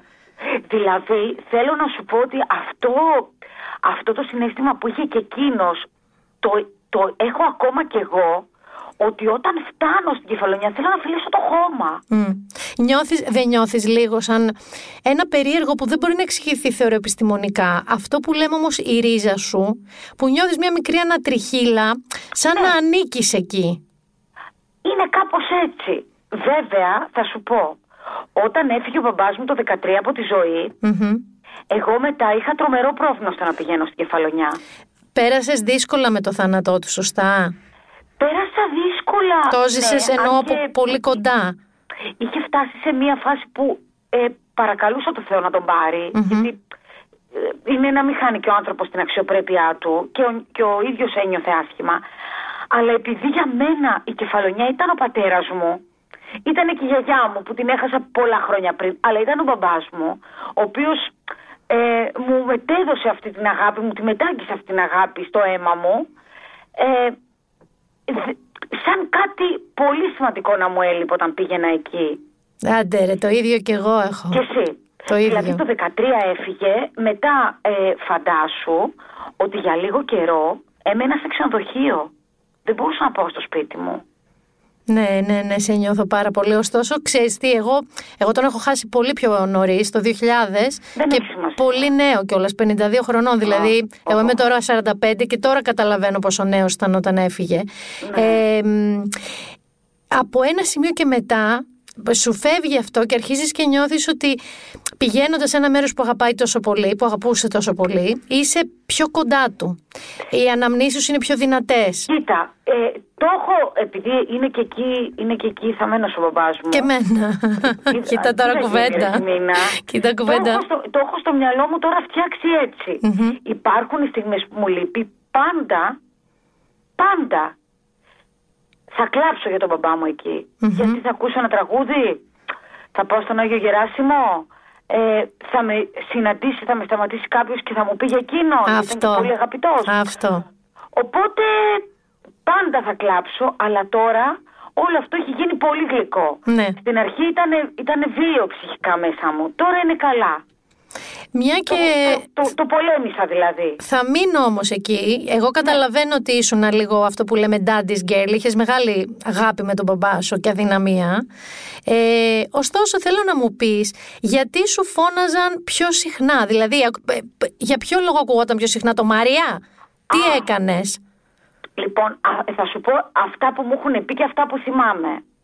Αυτό που θυμάμαι, η ανάμνησή μου είναι ε, δύο πράγματα και όλα ήταν στην κεφαλονιά. το πρώτο, ε, να βγω από τη θάλασσα. Ε, μουλιά, παπάρα τα δεν χέρια. καταλαβαίνεις. και μετά δεν έφευγα αν δεν κάνω και ντους. Α. Ήθελα να είμαι και καθαρή στο αυτοκίνητο. Επίτηδες, για να μένω παραπάνω. Αυτό λοιπόν ήταν το πρώτο και το δεύτερο ήταν να μην τρώω άλλα παγωτά. Δηλαδή ε, μέτραγα τα παγωτά καθημερινές, μπορώ να τρώω και δέκα παγωτά. Τι λες παιδί μου; Ναι, ναι, μιλάμε για τρέλα. Και δεν μου λες, πάμε από την παιδική ηλικία, φτάνεις εκεί κοντά στα 18. Ναι. Που, 17, Δευτέρα Λυκείου, ας πούμε, που αρχίζουν και μαζώνουν τα φίδια και εμάς και τους γονείς μας. Ναι. Την ευχή, για να μην πω το άλλο, θα κάνει αυτό το παιδί στη ζωή του.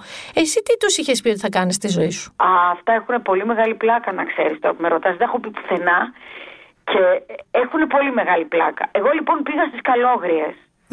γιατί είχα ένα μπαμπά στις Ουρσουλίνε. Τότε ήταν θηλαίων. Ναι, ναι. Είχα λοιπόν ένα μπαμπά, ο οποίος ήταν υπερπροστατευτικός, φοβόταν μην του πάρουν το παιδί του, δεν μπορώ να καταλάβω. Δηλαδή εγώ να μην ζήσω, ας πούμε, ένα ωραίο μικρό εφηβικό ερωτά. Ε, βέβαια, ε, Κατάλαβες, βέβαια. Δεν υπήρχε αυτό, έτσι, που το ζούσα μεταξύ μας. Καλά, εννοείται. Ναι. Αλλά εντάξει, δεν... Εμένα η μάνα μου με έχει κυνηγήσει στα σκαλιά της δίπλα πολυκατοικίας. Πρώτη ηλικίου, ήμουν τρίτη γυμνασίου, που φιλιόμουν με ένα παιδί, θυμάμαι και το όνομά του, τον Μπάμπη. Και κατέβηκε η μαμά μου κάτι να ψωνίσει, γιατί και εγώ ζών δίπλα, και μου λέει: Τι κάνεις εδώ; Και ο Μπάμπης άρχισε να τρέχει, περί το να σου πω. Και μετά μου λέει η μαμά μου: Ο μπαμπάς σου δεν θα μπορεί να δεχτεί αυτό που έκανες. Αυτό με ένοιαζε. Λοιπόν, έχουμε πάρα πολλά κοινά. Θέλω λοιπόν να σου πω ότι εμένα δεν ήταν έτσι η μαμά μου. Η μαμά μου γενικά ήταν εκεί, αλλά ο μπαμπάς μου ήταν. Γιατί η μάνα μου πάντα πέταγε το γάτι στον πατέρα μου. Ναι. Οπότε ο πα, ε, του της έλεγα, Μαμά, μπορώ να βγω.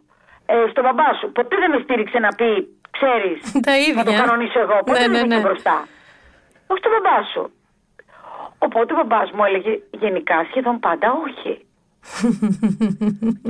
Έχω, έχω ζήσει λοιπόν, α, ας πούμε, στιγμές, τώρα το πήγαμε αλλού, αλλά μιας και είπες εσύ γι' αυτό για τη μαμά σου, έχω ζήσει στιγμές πάντα στην κεφαλονιά, να μπαίνει ο πατέρας μου να με ψάχνει στα κλαμπ. και εγώ να κρύβομαι. Πού είναι η αλήτησα, η απαταιώνησα. Ναι, να κρυβόμουν κανονικά και ξέρανε, παιδιά, έχεις σκάσει μπεκατόρος. Και εγώ ήμουν κάτω, κάτω από τα τραπέζια. όπου πήγαινα σαν φυσιολογικό κοριτσάκι. Και την ώρα που έπρεπε να γυρίσω, ήμουνα εκεί στο ραντεβού μας για να με πάρει πίσω να φύγουμε. Αγάπη μου.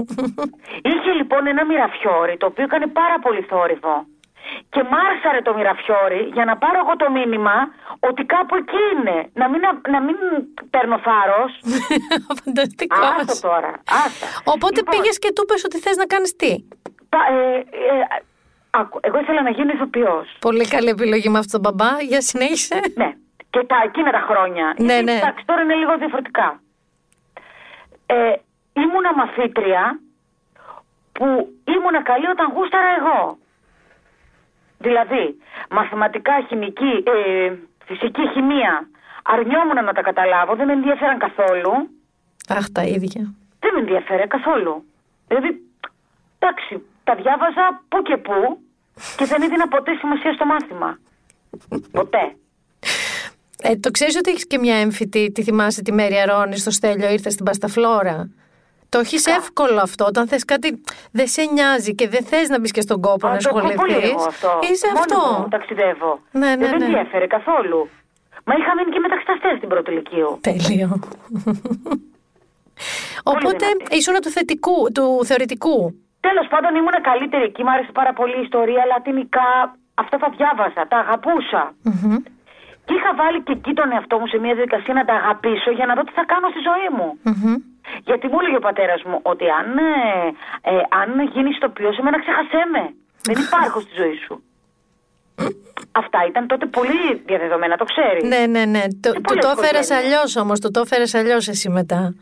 Ε, κοίταξε, αυτός με βοήθησε να ξέρεις και σε αυτό. Εγώ λοιπόν έλεγα, είχα, λέω τι να κάνω, να πω τρίτη δέσμη, τότε ήταν οι δέσμες. Μήπως να πω τρίτη δέσμη, άκουσα με τώρα, να ακολουθήσω το διπλωματικό σώμα. Εσύ. Πολύ δυνατή. Θέλω να με ακούσει. Τέλος πάντων, αφού είδε λοιπόν ότι βασανιζόμουν και αφού είδε ότι. Γιατί ήμουνα και ένα παιδί που μπορεί να μην έβγαινα πάρα πολύ έξω το χειμώνα καθόλου, αλλά αντί να διαβάζω εγώ, άκουγα μουσική και ήμουνα με, με μάσκαρα για μικρόφωνο στον καθρέφτη και έκανα τραγουδίστρια ηθοποιό. Τραγουδιστρία το πεθαίνω γι' αυτό το κάνω από τότε. Είχες προβλέψει το μέλλον, λοιπόν, θέλω να σου πω. Ναι. Που τώρα όλα είναι λίγο απ' όλα. Ναι, σωστό. Τα έκανα όλα. Έκανα musical εγώ στο δωμάτιό μου. Οπότε έβλεπα και αυτός ότι βασανιζόμουν. Ξέρω τι θα το κάνω εγώ τώρα αυτό; Τι θα το κάνω αυτό, αλλά είναι επειδή πάντα το πολύ μεγάλη γάτα ο Μπεκατόρος. Λέει, μου λέει μία μέρα, είχαμε και έχουμε μία πολύ αγαπημένη μας φίλη, τη Σοφία τη Βούλτεψη. Φαντάζομαι ότι Ναι, ναι, την ξέρω, την ξέρω, η βέβαια. Σοφία. Ο, η, ο μπαμπάς της Σοφίας, ο συγχωρεμένος, ο Γιάννης ο Βούλτεψη, ήταν κολλητός με τον μπαμπά μου. Α, Οπότε πες, πες, πες, πες, τότε η Σοφία δούλευε στις εικόνες. μμμ. Έχουν λοιπόν κανονίσει να με πάρει η Σοφία μονοήμερη εκδρομή; Να πάω στις εικόνες. Να μου δείξει τη δουλειά και αυτά. Μαρία, πραγματικά σου μιλάω. Δεν, ενώ γνωριζόμαστε, δεν έχει τύχει ποτέ να μιλήσουμε γι' αυτά. Έχουμε τόσο παράλληλους βίους. Αλήθεια μου λέει. Εμένα ο μπαμπάς μου είχε σχέση με εφημερίδες. Ήθελε να με αποτρέψει από τη δημοσιογραφία και με είχε στείλει σε ένα φίλο του να με στείλει ελεύθερο ρεπορτάζ με κάτι σκουπιδιάρικα στις 2 το πρωί που είχαν απεργία στις σκουπιδιάρες για να με αποτρέψει. Είδε και απόειδε και μετά έφυγα ολοήμερη με την κόρη της κυρίας που με κρατούσε τότε που ήταν σαν ας πούμε η νταντά μου η παλιά, Ναι. μικρή, η οποία δούλευε τότε στο κλικ. Ναι. Και με πήρε μία μέρα ολόκληρη μαζί της σε φωτογραφίσεις και τα λοιπά για να με πείσει ο μπαμπάς μου νόμιζε τότε ότι πφ, ε, και κόλλησα για πάντα. Αυτό ήταν το μικρόβιο εμένα. Είδες τι είναι η ζωή αυτή; Πρόσεξε τώρα. Είδες όμως ότι εκείνοι μας οδήγησαν εκεί; Ναι, ναι, ναι. Με έναν τρόπο. Ε, και πήγα εγώ εκεί. Θυμάμαι, το πιστεύεις, ότι η πρώτη μου γνωριμία ήταν ο Σόμπολος. Δούλευε τότε. στον όμιλο Μπόμπολα. Ε, και γυρίζω σπίτι και μου λέει: Σε ακούω. Τι ακούς, του λέω, καλά. Τι ακούς. Θα ασχοληθείς με αυτό. Εντάξει, εγώ συζήτησα πάρα πολύ τότε με τη Σοφία. Και της είπα ότι εμένα μου αρέσει τα καλλιτεχνικά. Μου λέει η Σοφία, άκουσέ με, μου λέει, ε, μπορείς να ασχοληθείς με το καλλιτεχνικό ρεπορτάζ κτλ. Τότε λοιπόν η Σοφία είχε μία γνωριμία. Πήγα εγώ στο τελεσίτη. Παράλληλα έκανα και σ- σ- σπούδαζα στη σχολή για δύο χρόνια. Και, να το, η Μαρία Μπεκατόρου γεννήθηκε. Μένω στο τελεσίτη όλα αυτά τα χρόνια. Αυτή είναι η, η ζωή μου. Δεν μου λες κάτι τώρα. Φτάνουμε τελεσίτη, ωραία. Ναι. Θυμάσαι μήπως ποια ήταν η πρώτη σου έτσι συνέντευξη; Ναι, βέβαια, θυ- αν θυμάμαι, λέει. Για πες μου. Ήτανε με τον Στέφανο Κορκολή. Έλα ρε, η πρώτη. Εμένα θες να σου πω ποια ήταν. Ο Σίντερν, η Ελένη Λουκά. Έκανα, έκανα πρακτική στο Αθηνόραμα και δεν ξέρω για ποιο λόγο. Αυτή τότε είχε σκάσει τα πράγματα και μου λένε θα κάνεις συνέντευξη στην Ελένη Λουκά. Αυτή ήταν η δική μου Μαρία Μπεκατόρου πρώτη συνέντευξη. Θα τρελαθώ. Εμένα ήταν ο Στέφανος Κορκολή. Ο οποίο Στέφανος Κορκολής, μάλλον θα σου πω πώς είχε γίνει η συνέντευξη. Τότε ο Θοδωρής Ρακιτζή είχε το στυλ ελληνικό. Ναι, βέβαια, το θυμάμαι. Εγώ λοιπόν τότε ξεκίνησα μία συνεργασία με το περιοδικό Popcorn. Τι λες τώρα; Όπου έκανα ε, κάποιες συνεντεύξεις ε, ξένων ε, καλλιτεχνών. Δηλαδή, είχε έρθει η Σάρα Τζέιν Μόρις, είχα πάρει συνέντευξη. Είχε έρθει ο Ζορντί του Dur Dur Être Bébé, το θυμάσαι; Ναι, βέβαια. Είχα πάρει στο Ζορντί συνέντευξη, είχα πάρει σε διάφορους και πιο νέους καλλιτέχνες. Ε, φανταστικό όμως, ε. Ναι, πάρα πολύ ωραίο. Και τρομερή εμπειρία. Εκεί παράλληλα, κάπως έγινε και στα πλαίσια της εκπομπής του Θοδωρή, σαν ας πούμε ανερχόμενη δημοσιογράφος, έκανα τη συνέντευξη στο Στέφανο Κορκολί. Όπου βγαίνω εγώ και δεν κάνω πρόλογο. δεν λέω καλησπέρα σας. Κα, κατευθείαν, κανείς δεν είχε να με βρέθηκε εκεί να με διορθώσει. Ε, ξεκινώ με την πρώτη ερώτηση στο Στέφανο Κορκολί, η οποία μάντεψε ποια ήτανε; Ποια ήτανε; Ε; Ποια; Πού γεννήθηκες, πώς ξεκίνησε η καριέρα σου; Ορίστε. Ορίστε. Ορίστε. Και τη στέλνει ο μπαμπάς μου τη συνέντευξη στο Γιάννη το βούλτεψη. Ότι να η κόρη μου, είδες, την καταφέραμε. Ναι, και με παίρνει ο βούλτεψης τηλέφωνο. Όχι, τον φέρνει σπίτι. Και μου πατάει. δεν, ε, δεν μπορώ να στο περιγράψω. Κρίμα. έγινε εκείνη την ημέρα; Κρίμα όμως, αγάπη μου, ήταν το πρώτο σου. Βέβαια, έτσι. έτσι, έτσι... Όλα αυτά τα ε, να μου κάνει ναι, ο ναι, ναι. Όλα αυτά τα ε, πού τα μάθε. Πού τα βρήκε; Ξεκινά συνέντευξη χωρίς πρόλογο και πάρα πολλά άλλα. Κλείνω με στο δωμάτιο, αγκαλιά με τις κλίτσε. και να ρίξω ένα κλάμα. Αλλά να ξέρεις ότι από τότε. Δεν το ξέχασες ποτέ. Α, γεια σου. Ε, ναι. Προχωράει λοιπόν ο καιρός σου στο Τελεσίτη. Προχωράνε πάρα πολλά χρόνια. Πόσα χρόνια έμεινες εκεί, 20. Κάτσε, ε, από το 92-93 μέχρι το 2013 που έφυγα επίσημα. Γιατί πριν παράλληλα έκανα και το Just to Us και το Masterchef. Και δεν μου λες ρε μωρό μου κάτι ε, είχε στο μυαλό σου ποτέ σκεφτεί μετά από τόσα χρόνια και να πούμε ότι από ένα σημείο και μετά, εντάξει, μην το πεις εσύ, να το πω εγώ, ήσουν όμως το πρόσωπο του Τελεσίτη. Ναι, δηλαδή, ήσουν πώς ήταν ο Τηλεβόα στο Παρπέντε. Ναι, βέβαια. Ήσουν το πρόσωπο. Ένα λεπτό, συγγνώμη που σε διακόπτω. Όταν είχε έρθει ο Γιώργος Καπουτσίδης καλεσμένος στην εκπομπή τότε με το Just to Us, μου είχε πει ότι όταν μπήκε στο πλατό, μου είπε ότι ο τηλεβόα ήταν εμπνευσμένος από εκεί. Είμαι σίγουρη, γι' αυτό το είπα, χωρίς να το ναι, ξέρω. και, και όταν το είδε το πλατό, μου λέει κάπως έτσι το είχα φανταστεί και έκανα τον τηλεβόα. Ακριβώς αυτό φανταζόμουν. Λοιπόν, ε. είσαι εκεί, να το πω με, με απλά λαϊκά λόγια, ήσουν πρώτη στο χωριό, ήσουν μεγάλη στάρ και παρόλα αυτά, ενώ ήταν ένα μικρό κανάλι, ήσουν γνωστή γενικότερα ήσουν από τους ανθρώπους που συζητούσαμε ότι Α, η Μπεκατόρ στο τελεσίτη ήσουν ο λόγος που έβλεπαν κάποιοι άνθρωποι τελεσίτη σε μεγάλο βαθμό. Και έρχεται λοιπόν μια στιγμή πώς έγινε το switch, πώς έγινε η πρόταση, πώς έγινε η φυγή και τι είπες και στο κανάλι που 20 χρόνια εκεί πια είναι σαν. Έχεις συντριματοποιηθεί, θες δεν θες. Ανήκεις εκεί. Ήρθε πάρα πολύ ωραία. Ήρθε πολύ ισορροπημένα. Δηλαδή, ε, ήταν βήμα-βήμα. Ο Θεός μου το έστειλε αυτό. Ήρθε πρώτα το Just Two of Us, Που εγώ εκεί πήγα για την πλάκα μου. Ούτε καν ποτέ πέρασε από το μυαλό μου ότι είναι η ευκαιρία μου να μπω σε ένα μεγάλο κανάλι. Γι' αυτό και ήταν τελικά όμως, γιατί πήγες διασκεδάζοντάς ναι, Αλλά πήγα έτσι, για, πήγα μόνο για πλάκα. Για, ε, δεν το υποτιμήσα. Ενώ πήγα για, για να περάσω ωραία. Πήγα για να, για να πω ότι το έζησα κι αυτό. Ναι, Ακριβώς. Φτάνω στον τελικό. Γιατί εγώ κάθε, σχεδόν κάθε εβδομάδα θέλω να σου πω έλεγα φεύγω. Γιατί; Γενικά ήμουν πολύ χαμηλή στις βαθμολογίε και γενικά πίστευα ότι υπήρχαν πολύ πιο δημοφιλείς άνθρωποι από μένα σε αυτό το παιχνίδι. Ναι. Άρχισα μετά το μέσο του παιχνιδιού να αρχίσω να πιστεύω ότι μπορεί να κάτσω λίγο ακόμα. Τέλος πάντων, και θυμάμαι ότι με βρίσκει η Έλενα που είχαμε σχέση, ας πούμε, λόγω του παιχνιδιού και μου λέει έχεις στο μυαλό σου ότι σε σκεφτόμαστε για κάτι στο Μέγκα. Ότι να είναι εγώ, ε. Εσύ τα άκουγες λίγο βερεσέ. Δεν πάω πουθενά. Ναι, εντάξει. Πρόσεξε, θέλω να σου πω και κάτι άλλο γιατί μέσα σε όλο αυτό έρχεται και ο μπαμπάς μας κάπου ναι. στην παρέα ότι επειδή ο πατέρας μου είχε τρελή αγάπη ε, στο κανάλι και στον Καρατζαφέρη και στη γυναίκα του επειδή με αγαπούσαν πάρα πολύ σαν γονείς μου Ναι, ναι. και επειδή ουσιαστικά ήμουνα το δώρο του στη ζωή, ήμουνα, ήμουνα πώς να σου το πω, το, ε, ή- μάλλον όχι, ή, ο, ο Καρατζαφέρης με τη γυναίκα ήταν το, το δώρο του Ναι. στη ζωή του για μένα, που, που έλειωνε για μένα και βρήκε δύο ανθρώπους, μια οικογένεια που με αγαπούσε πραγματικά. Ένιωθα ασφαλής ρε παιδί μου. Ένιωθε ασφάλεια. Και εγώ έλεγα από μέσα μου, αν του πω ότι θα φύγω τώρα, θα τρελαθεί και δεν θέλω. Γιατί δεν καιγόμουν κιόλας. Μμμ. Τέλος πάντων, κάνουμε τη συζήτηση όντως με το Μέγκα για να μην πολυλογούμε. Το λέω στον Καρατζαφέρη. Πρώτα λέω στον ε, Μιχάλη το Σούπο που κάναμε το ραντεβού. Του λέω: Εγώ δεν φεύγω από το κανάλι.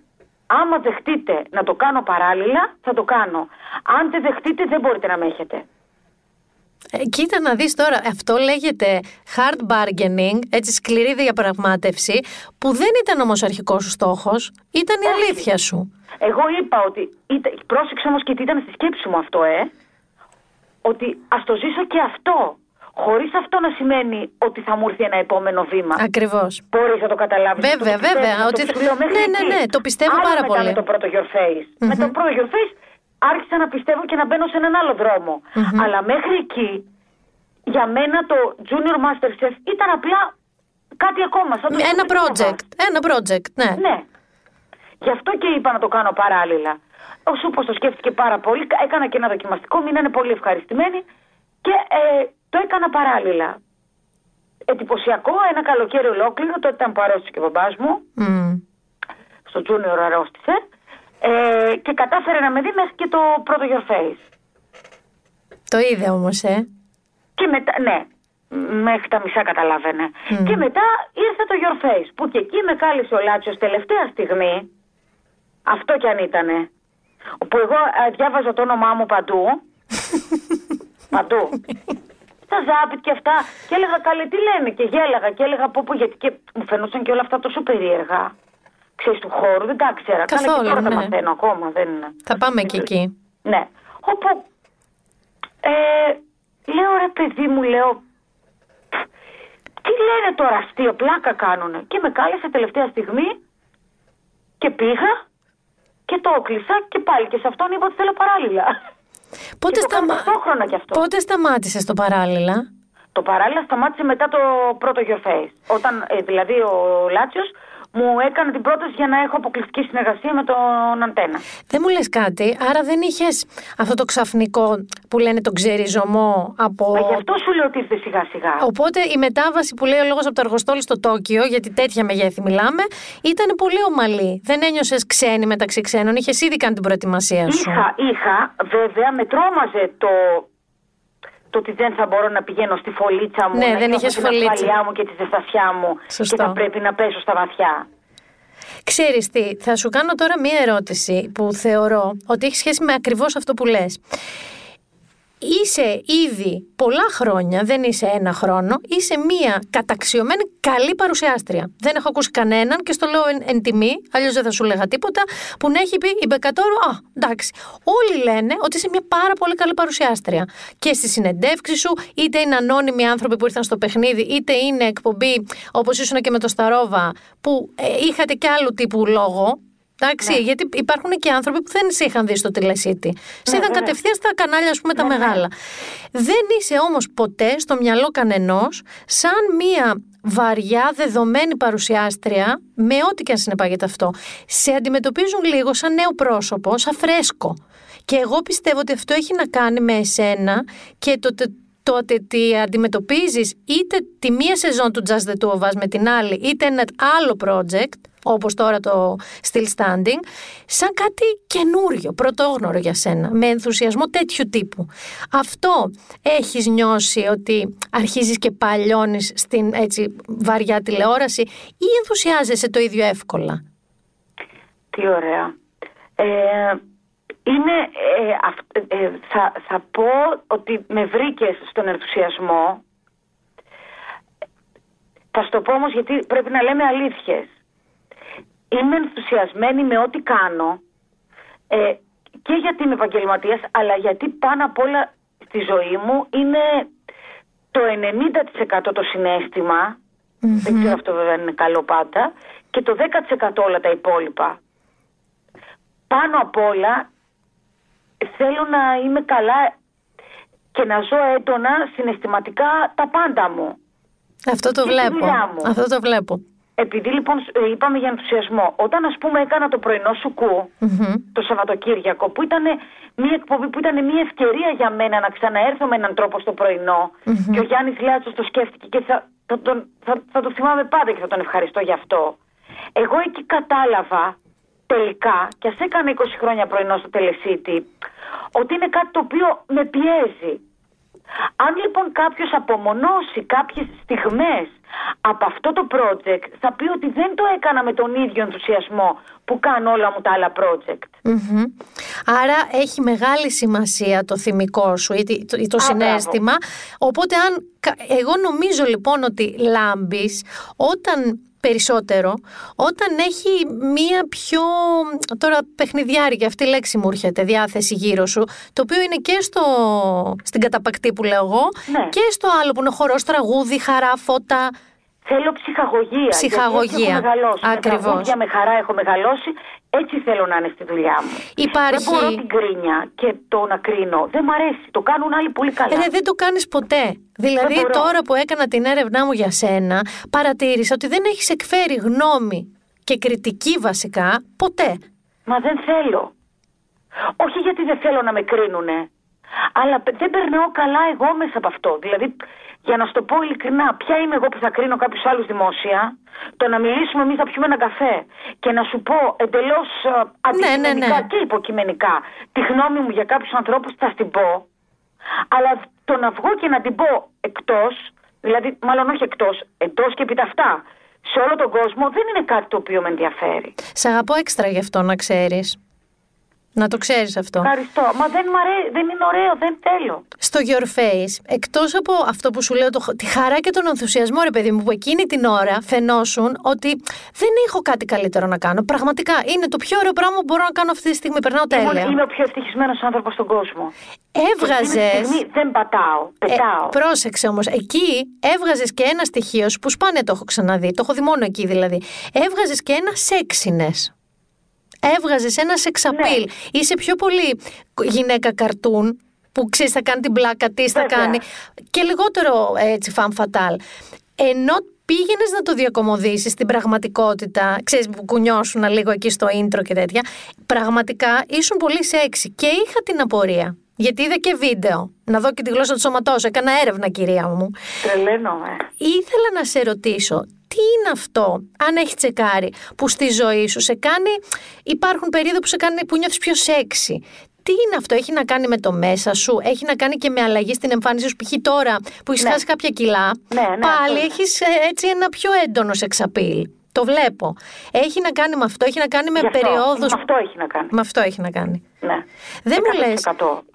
Όμως, ε, αυτό ξεκίνησε από μέσα μου. Ότι εγώ αποφάσισα κάποια στιγμή, Αγιά σου. Γιατί δεν είναι. Αποφάσισα κάποια στιγμή ότι θέλω κάτι να αλλάξω. Ένιωθα όχι, ο- ένιωθα, όχι ότι μεγαλώνω ε, εσωτερικά, ότι, ότι το σώμα μου, επειδή είμαι ε, μια γυναίκα ας πούμε, που δόξα τω Θεώ και το DNA μου είναι καλό, Μμμ. γιατί είμαι και 46-47 πάω, ε, θα, θα μπορούσα να λυκνιστώ σε ένα- και να πω σε ένα φόρεμα ε, δύο νούμερα πιο κάτω από αυτό που φόραγα στο περασμένο face. Πώς το έκανες, Ρε, είσαι φαγού εσύ. Σ' αρέσει το φαΐ και εμένα μου αρέσει το φαΐ. Α, Θα Ζορίζομαι. σου πω, δεν είναι φαγού ακρι... Λοιπόν, θα σου πω, ε, σταμάτησα να σκέφτομαι το φαγητό. Πώς το έκανες αυτό; Είναι το μόνο που δεν μπορώ να σταματήσω να σκέφτομαι. ε, σταμάτησα. Θα, θα στο, πω- κάτσε να σου το πω συγκεκριμένα τώρα. Πέρυσι λοιπόν που ξεκίνησα να δουλεύω πάρα πάρα πολύ στο still standing και είχαμε και το face και τα λοιπά και είχα και άλλες εξωσχολικές δραστηριότητες δικές μου, ξέρεις, τις δουλειές μου και αυτά. Κάπου υπήρχαν φορές που έτρωγα μία φορά την ημέρα. Δεν είναι καλό αυτό που λέω. Δεν είναι, θέλω αλλά- να σου πω όμως την αλήθεια. Έχασες κάποια κιλά και ξαφνικά σ' Εκεί, λοιπόν, άρεσε. Ξεκίνησα να χάνω τα δύο-τρία Α. πρώτα, μου άρεσε. Ερχόταν ο Χρήστος ο Αλεξανδρόπουλος στο στυλίστα και μου λέγε Τι έγινε μαράκι, γιατί ξέρεις τι. Είχαμε κολλήσει σε δύο παντελόνια στο street standing. Δεν μου πένανε να μου εφαρμόσουν καλά τα ρούχα. Εν τω μεταξύ, το συγκεκριμένο πλατό του street standing που είναι υπερυψωμένο, Ναι, ναι, ναι. ε, δεν μπορείς να βάλεις οποιοδήποτε ρούχο αν δεν είσαι πολύ αδύνατος. Ναι, ναι, ναι. Άρα, πρόσεξε τώρα, εσένα σου έκανε η- η δημόσια εικόνα που λέμε, που καμιά φορά Ναι. ρωτάμε ανθρώπους. Εγώ δεν σε ρωτάω γιατί σε ξέρω, ότι δεν θα το έκανες ποτέ για να τι θα πει ο κόσμος στην τηλεόραση. λες. Κα- Ναι, Όχι, εγώ το έκανα πρώτα απ' όλα για μένα. αυτό. Γιατί θέλεις εσύ να νιώθεις καλά, να Ναι, σε αυτό βλέπεις εννοώ. και να Ναι, ναι, ναι, γουστάρεις. ναι, ναι. Ξέρεις ότι ε, πρόσφατα, δεν είναι ίδια βέβαια τα κυβικά, αλλά έχει μία σημασία. Ε, επειδή οι γυναίκες δεν είμαστε πάντα καλές με τις άλλες γυναίκες. Ναι. Ένα παράδειγμα είναι ότι η Αντέλ, που την είδες τώρα στην πρώτη καραντίνα, ότι αδυνάτησε πάρα πολύ, έχασε 20 Ναι, ναι, κάτι ναι, κιλά. ναι, πολύ. Και το είπε η γυναίκα και ο προπονητής της και η διατροφολόγο σε συνεντεύξεις τους, ότι το έκανε για την ίδια. Γιατί ήθελε να νιώθει πιο ανάλαφρη, Ναι, έχει και συναυλίες, ήθελε να νιώθει πιο ευκίνητη. Έτσι, εγώ το ίδιο. Και όλα αυτά. Και της την πέσανε πάρα πολύ άσχημα ότι εσύ που ήσουν ε, μία από τις σημαίες να αγαπάμε το σώμα μας όπως είναι, πήγες και εσύ και έγινες σαν όλες αδύνατη. Θεωρώ λοιπόν ότι αυτό είναι πολύ άδικο. Αν αυτό δεν γίνεται για λάθος λόγους, να μου έλεγε ότι δεν μπορώ να με βλέπω στην τηλεόραση και με κρίνουν και τέτοια, θα σου έλεγα έκανες βλακεία. Από τη στιγμή που μου λες ότι εγώ ήθελα να νιώθω διαφορετικά, Μα μόνο εγώ νιώθω διαφορετικά. κανείς δεν έχει δικαίωμα να το κρίνει αυτό. Αυτό ήθελα να πω λοιπόν. Κατάλαβες και στο face που είδες αυτό το διαφορετικό είναι γιατί εγώ πήγαινα στους σχεδιαστές για να τα πούμε τώρα όλα στην αρχή και έπαιρνα τους κορσέδες μου και έπρεπε να, να ράβουν τα ρούχα με ένα συγκεκριμένο τρόπο για να μην με τονίζουν πάρα πολύ. Κάποιοι μου λένε, ας πούμε, ότι δεν είχε σοβαρό πρόβλημα. Δεν είχα. Ναι, δεν Ούτε είχες, έβλεπα ρε, ποτέ. Στα μάτια μου δεν ήταν υπερβολικό αυτό που έβλεπα. Αλλά όταν ξεκίνησα να χάνω, ε, κατάλαβα ότι υπάρχει διαφορά. Πώς θα το κάνουμε; Σου άρεσες πιο πολύ. Ναι, μου άρεσα. Μου άρεσε, μου άρεσε τώρα που μπορώ να βάλω ένα στενό παντελόνι, που, που, που μπορώ να βάλω ένα φορεματάκι με ένα μποτάκι. Δεν μου λες. αρέσει. Γυμναστική. Μ' αρέσει το καλοκαίρι ε, στη θάλασσα για να πάω, θα βάλω ένα shorts. Μ' αρέσει, αισθάνομαι καλά εγώ. Δεν κρίνω τον άλλον που μπορεί να έχει παραπάνω κιλά και για τον καθένα ο, κα- ο καθένας μπορεί να κάνει ό,τι θέλει. Και όπως είναι μες στο σώμα του να είναι ευτυχισμένος. Ακριβώς. Δεν μου λες κάτι γυμναστική, τη μισής ακόμα; Μμμ, καλά. Ποια καλή γυμναστική. Μωρή, το ξέρεις όμως ότι τη χρειάζεσαι. Γιατί είμαι κι εγώ Άσε με τώρα. Δεν- Να σου πω, 45. είπαμε θα λέμε που αλήθειες, δεν μπορώ. Κοίτα, θα σου πω όμως, για να είμαι ειλικρινής. Ε, και τώρα και στην προηγούμενη καραντίνα περπατάω πολύ. Ε, αυτό.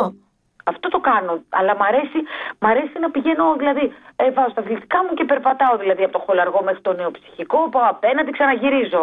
τα κάνω αυτά. Να σου δίνουμε delivery που είναι της μόδας τώρα. Δηλαδή, καλύπτεις αρκετές περιοχές, θα έλεγα. Μπορώ να κάνω και αυτό αν θέλεις. λοιπόν, σε πάω σπίτι σου τώρα. Γυρνάμε Ναι. σπίτι σου. Αντώνης, πόσα χρόνια είστε μαζί; Γάμο και σχέση, ε. Δεν θέλω βλακή, όλα. 21. Αυτό που σε ενθουσίασε όταν τον πρωτογνώρισες, το βλέπεις ακόμα εκεί ή έχει χαθεί κάπου στον ορίζοντα; Εντάξει, κοίταξε να δεις τώρα. Αυτό που ενθουσιάζει και τον ένα και τον άλλον, τον πρωτογνωρίζει, δεν υπάρχει μετά. Ναι. Τι είναι τώρα; Ενώ το βασικό το όμως χαρακτηριστικό που. Α, το βασικό, ε, ένα από τα βασικά, θα μείνει για πάντα, είναι η, είναι η ειλικρίνειά του και ο κινησμός του, που εμένα μου αρέσει. Πεθαίνω γιατί εσύ είσαι σε μια λογική εθεροβάμων με την καλή έννοια. Ναι. Δηλαδή είσαι αυτό που λες του θυμικού του συναισθήματος και επειδή σας έχω δει λίγο και μαζί, όντως αυτός είναι που προσγειώνει. Είναι Ναι. με, τα, με τις πτήσεις του λοιπόν. Ναι, ναι, ναι, βέβαια. Και κα- πες μου κάτι που είμαι περίεργη. Εγώ σ- που σας βλέπω και ξέρω ότι δεν είναι ψεύτικο αυτό. Δηλαδή κάπως το κρατάτε, το μεταλλάσσετε και το εξελίσσετε γιατί ποτέ δεν είναι το ίδιο μια σχέση η αρχή με το τέλος, θα ήταν αφύσικο, αλλά το κρατάτε ζωντανό, δεν το αφήνετε απλά να υπάρχει τη σχέση σας. Μένει ζωντανή. Πώς το κάνετε; Το, το, είπες, το είπες πάρα πολύ ωραία. Το θέμα είναι να μπορείς να, να μεταλλάσσεις με έναν τρόπο τη, τη σχέση και την πορεία της και να την προσαρμόσεις και στα δεδομένα της εκάστοτε εποχής. Όταν αυτό δεν είναι πιεστικό. Γιατί υπάρχουν περιπτώσεις... Και εμείς υπάρχουν περιπτώσεις που δεν είμαστε κάθε φορά το ίδιο περίοδο στη ζωή μας. Ε, πώς το καταφέρνουμε; Κάποιος κάνει πάντα περισσότερα από τον άλλον. συνήθως κάνουν οι γυναίκες πιο πολλά. Είμαστε, να σου πω κάτι, το έχω δεχτεί ενώ παλιά ήμουν πιο κάθετη. Οι γυναίκες, επειδή συναισθηματικά είμαστε πιο σύνθετες, όσο, Ναι. ό,τι και να βγάζουμε προς τα έξω, έχουμε καλύτερη επεξεργασία των καταστάσεων Συμφωνώ και τις απόλυτα. φέρνουμε σε πιο σωστή ισορροπία, αν Η θέλουμε. ισορροπία είναι η λέξη. Η ισορροπία. Και αν τελικά το αναλύσεις και με φίλες σου και κάτσεις και το συζητήσεις, είναι πολύ κοινά και συγκεκριμένα κάποια χαρακτηριστικά που μπορεί να έχουν οι σύντροφοι. Έχεις δίκιο. Τα οποία ε, πρέπει λίγο να τα εκλογικεύεις, γιατί μπορεί κάποια στιγμή να σε πιάσει και τρέλα. Δηλαδή, το από τη μία μπαίνουν και από την άλλη βγαίνουν. Όταν δεν μιλάμε για κάτι σοβαρό, Ναι, ναι, ναι. είναι μια υπέροχη λύση. Είναι υπέροχη. Δεν μου λε. Ότι το ρίχνω στην τρελή. Επίσης, Αυτό. ε, Μια υπέροχη λύση. Και αυτό το, το ρίχνω στην τρελή, εγώ το κάνω πάρα πολύ και στη δουλειά μου.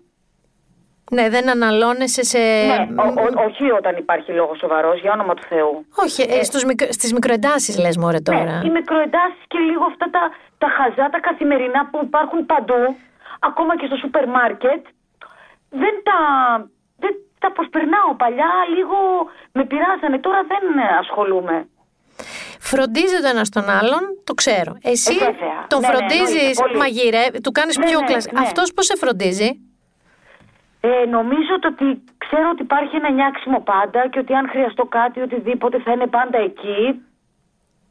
Ότι θέλει να είμαι καλά. δι- Δεν, δεν θέλει. Ε, τώρα, ας πούμε, που έχω δυνατήσει και φάει και κάτι παραπάνω. Βρε, δεν θέλω, του λέω ρε παιδάκι. Σε, έχει, σε νοιάζεται πραγματικά σαν, Ναι, και σαν ναι, γονιός είναι και σαν λίγο σύντροφος. γονεϊκό νιάξιμο αυτό. Ναι. Μετά τα χρόνια γίνεται και γονεϊκό. Ε, σε τι είστε τελείως διαφορετικοί και σε τι ίδιοι; Α, καλά.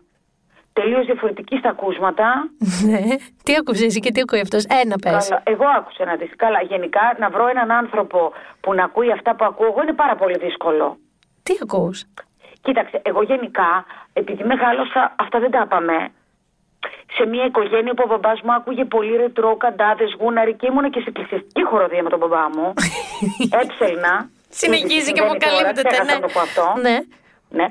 Τι Ε, ακούς, ψαλμούς; Ακούω παλιές οπερέτες ελληνικές, Σαγγελ- Θεόφραστο Σαγγελαρίδη, ακούω Γούναρη, ακούω Αττικ. Αχ, σ' αγαπώ. Αυτά είναι στα δικά μου, τα πολύ προσωπικά μου. Ακούω πάρα, πολύ παλιά, πάρα πολλά παλιά τραγούδια. Ε, ακούω σύγχρονα ωραία λαϊκά. Δεν μπορώ τη ροκ σκηνή, δεν μπορώ τη metal σκηνή. Και δεν μπορώ και την ηλεκτρονική μουσική που ακούει ο Αντώνης μου βαράει τον εγκέφαλό μου σε σημείο να θέλω να χτυπάω το κεφάλι μου στον τοίχο. Ωραία. Αυτό το δέχομαι σε διαφορετικότητα. Ποιος είναι ο πιο συνηθισμένος σα καυγάς, το, το, ε, Μικροκαυγάς, καταλαβαίνεις τι εννοώ; Ε, η ακαταστασία μου Ε, είσαι εσύ ακατάστατη και αυτός όχι; εννοείται. Εγώ είμαι μια τριλή καλλιτέχνης. Ο Αντώνης ή το στρατιωτικός. Ναι, ναι, βέβαια. Θέλω Σωστό. λίγο να βάλουμε και ας πούμε, να δώσουμε και μια πιο μια διαφορετική διάσταση, λίγο πιο επιστημονική. Τα ακούω αυτό που λες. Τα Ευχαριστώ. ακούω. Ε, μ, αυτό νομίζω πιο πολύ και η μουσική. Δηλαδή ότι στο αυτοκίνητο δεν αντέχω να ακούω μπακαμπούκα μπακαμπούκα, δεν μπορώ. Ε, και αυτό το ακούω. Εμένα ανακάλυψε πρόσφατα μπάρμπεκιου με τέκνο. Και θα φύγει και αυτός και το μπάρμπεκιου και το ηχείο Όχι, μαζί. Να φύγουνε θα και φύγουνε. αυτοί, θα φύγουνε. Θα φύγει, μην το, μην, μην κάτσε, αυτό καλύτερα. Δεν βγήκε Μην το κατάρα. διαδώσετε. Δεν βγήκε κατάρα. Έχω. Δεν υπάρχει. Αυτό εγώ δεν, δεν, δεν, το, δεν το αντιμετωπίζω. Ξέρεις τι με ενοχλεί γενικά; Τι; Με ενοχλεί, ε, με ενοχλούν πράγματα που δεν υπάρχει συνέστημα. Μμ, Γιατί αυτή η μουσική δεν έχει συνέστημα. 100% μαζί σου. Εγώ θέλω να, κοι- να ακούω μουσική και να κοιτάω τον ουρανό και να σκέφτομαι. Ό,τι θέλω να πονάω μόνη μου για τους λόγους μου. Τα φτιάχνω και λίγο στο μυαλό. μου. Βέβαια, και βου- εγώ και βουρκώνω, χωρίς να έχω λόγο. Να είμαι ευτυχισμένη, βουρκώνω με μερικά κομμάτια. Και εγώ. Έτσι, χωρίς λόγο, γιατί το γουστάρω και το Γίνεται, Μίνα, χρειάζομαι. Γιατί είχαμε τόσα χρόνια εμείς οι δύο να βρεθούμε; Ξέρω, χαμένα αδέρφια νιώθω. Κάναμε πολλά χρόνια να βρεθούμε. Έχω τώρα, θα έρθω σε ένα πεδίο, αλλά δεν θα το θίξω έτσι όπως νομίζετε θα το θίξω. Ε, είσαι ένας άνθρωπος που μίλησε ανοιχτά για την προσπάθεια για το παιδί, Α, για να ναι. ξεμπλέξεις. ναι. δεν ξέμπλεξε ιδιαίτερα. Χειροτέρεψα. Χειροτέρεψες. Ναι. Ε, εγώ αντιλαμβάνομαι ότι ο λόγος. Ε, ε, εκεί άκουσα πολλά πράγματα που έχεις πει και διάβασα. Και αντελήφθη ότι ο λόγος που θέλεις πολύ ένα παιδί ε, είναι γιατί έχεις πάρα πολύ αγάπη και εσύ και ο Αντώνης και θέλετε να τη δώσετε εκεί.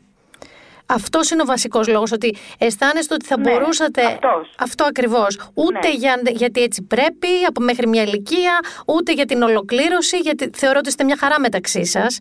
Καλά, γενικά, κοίταξε να δεις. Ε, ε, Πολλές φορές και ο εργομός του ενός παιδιού τα κάνει καλύτερα ή χειρότερα τα Ναι, πράγματα. ακριβώς. Δεν είναι ποτέ στάσιμα, δεν μένουν σταθερά.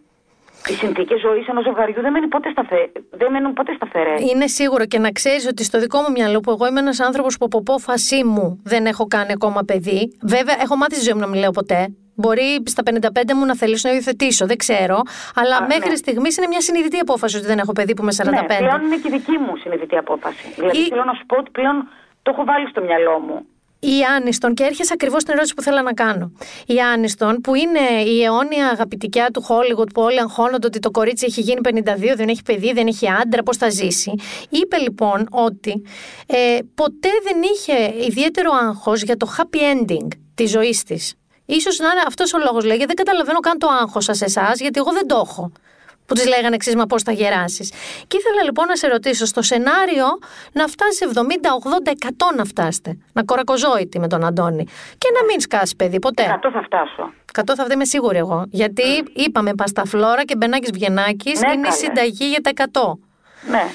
Πώς ε, μ, θεωρείς ότι. Πού θα σας βρούνε τα βαθιά γεράματα με τον Αντώνη, Πού θα ήθελε, όχι που θα σας Καταρχήν, βρουν. άκου να σου πω ειλικρινά, επειδή γενικά έχω πάρει πολλά μαθήματα τα τελευταία χρόνια από τη ζωή μου, το, δεν, δεν μπορώ να σου το πω τα βαθιά γεράματα, ούτε θε- με πιέζει να σκεφτώ. Με πιέζει να, να το σκεφτώ. Που Καταλαβαίνω μπορεί τι να μου είναι. λες. Σε ένα Δεν- ιδανικό δεν θέλω. σενάριο, θα ήθελες να, μ, είστε, να έχετε φύγει ξέρω, εγώ, από την Αθήνα, να είστε στο νησί, να έχεις το κτήμα σου, δηλαδή ξέρεις, σαν Δεν εικόνα. ξέρω. Παλιά έχω, πε- εγώ δεν είμαι και πολύ σταθερή σε αυτά. Δηλαδή, παλιά έλεγα να φύγω να πάω στο χωριό. Τώρα θέλω να μείνω στην πόλη. Θέλω να δουλεύω ασταμάτητα. Δεν ξέρω. Αυτό όμως που θέλω να σου πω ένα λεπτό στο προηγουμενο γιατί είναι καλό να, να πούμε και δύο πράγματα γι' αυτό. Ότι όταν το είπα, εγώ το είπα για να λυτρωθώ, για να νιώσω καλύτερα, να πεμπλακώ από όλο αυτό. Από την ερώτηση, ρε κοινωνία, φίλε, γιατί στο δεν κάνετε ένα μπορεί το παιδάκι. παιδάκι μου. Ε, αυτό. Έτσι. Ε, αυτό που αντιμετώπισα μετά ε, ήταν χειρότερο. Γιατί μετά ήταν, ε, σε κοίταζε ο άλλος με ήκτο, με λύπη. Είναι τραγικό, το νιώθω πάρα Κατάλαβες. πολύ. Εγώ λοιπόν θέλω να πω τώρα, μέσα από εδώ που μιλάνε δύο γυναίκες που φαίνα- φαίνονται ότι είναι και λίγο ας πούμε συνειδητοποιημένες και έχουν βρει τις ισορροπίες τους με έναν τρόπο. Μμμ.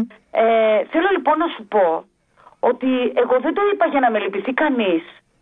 Γιατί και τώρα είμαι σε μια φάση που έχω πει ότι δεν θέλω να ασχοληθώ άλλο με αυτό το θέμα εγώ προσωπικά στη ζωή μου. Και αν κάποια στιγμή θελήσω, ε, μπορεί να το ξαναπαλέψω. Καλά, αυτό ήθελα να σου πω. Ούτε βασανίστηκα πολύ, ούτε Αυτό. ταλαιπωρηθήκα πολύ.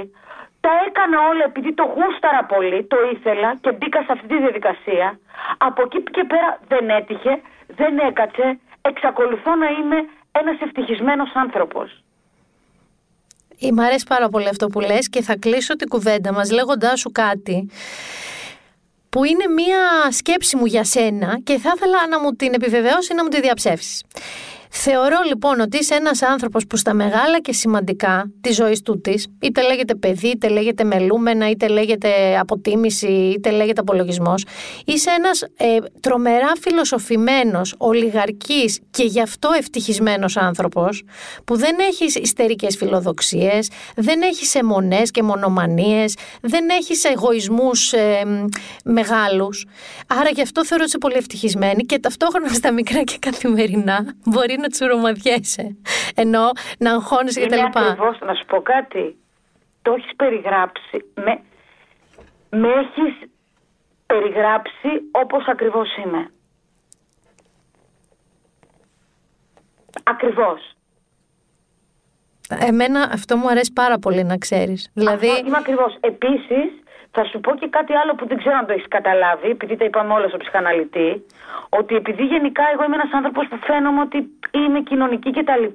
μ, Κοινωνική είμαι, Αγαπάω πάρα πολύ την επαφή με τον κόσμο.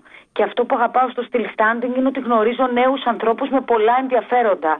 Κάποιους πιο αστείους, κάποιους λιγότερο αστείους, καθημερινούς δικούς μας ανθρώπους. Αυτό μου αρέσει πάρα πολύ. Και εκεί φαίνομαι κοινωνική. Στη ζωή μου την καθαρά προσωπική. Mm, είσαι πολύ ιδιωτικός άνθρωπος. Έχω πολύ λίγους ανθρώπους που είναι στη ζωή μου και που ξέρω ότι θα μείνουν.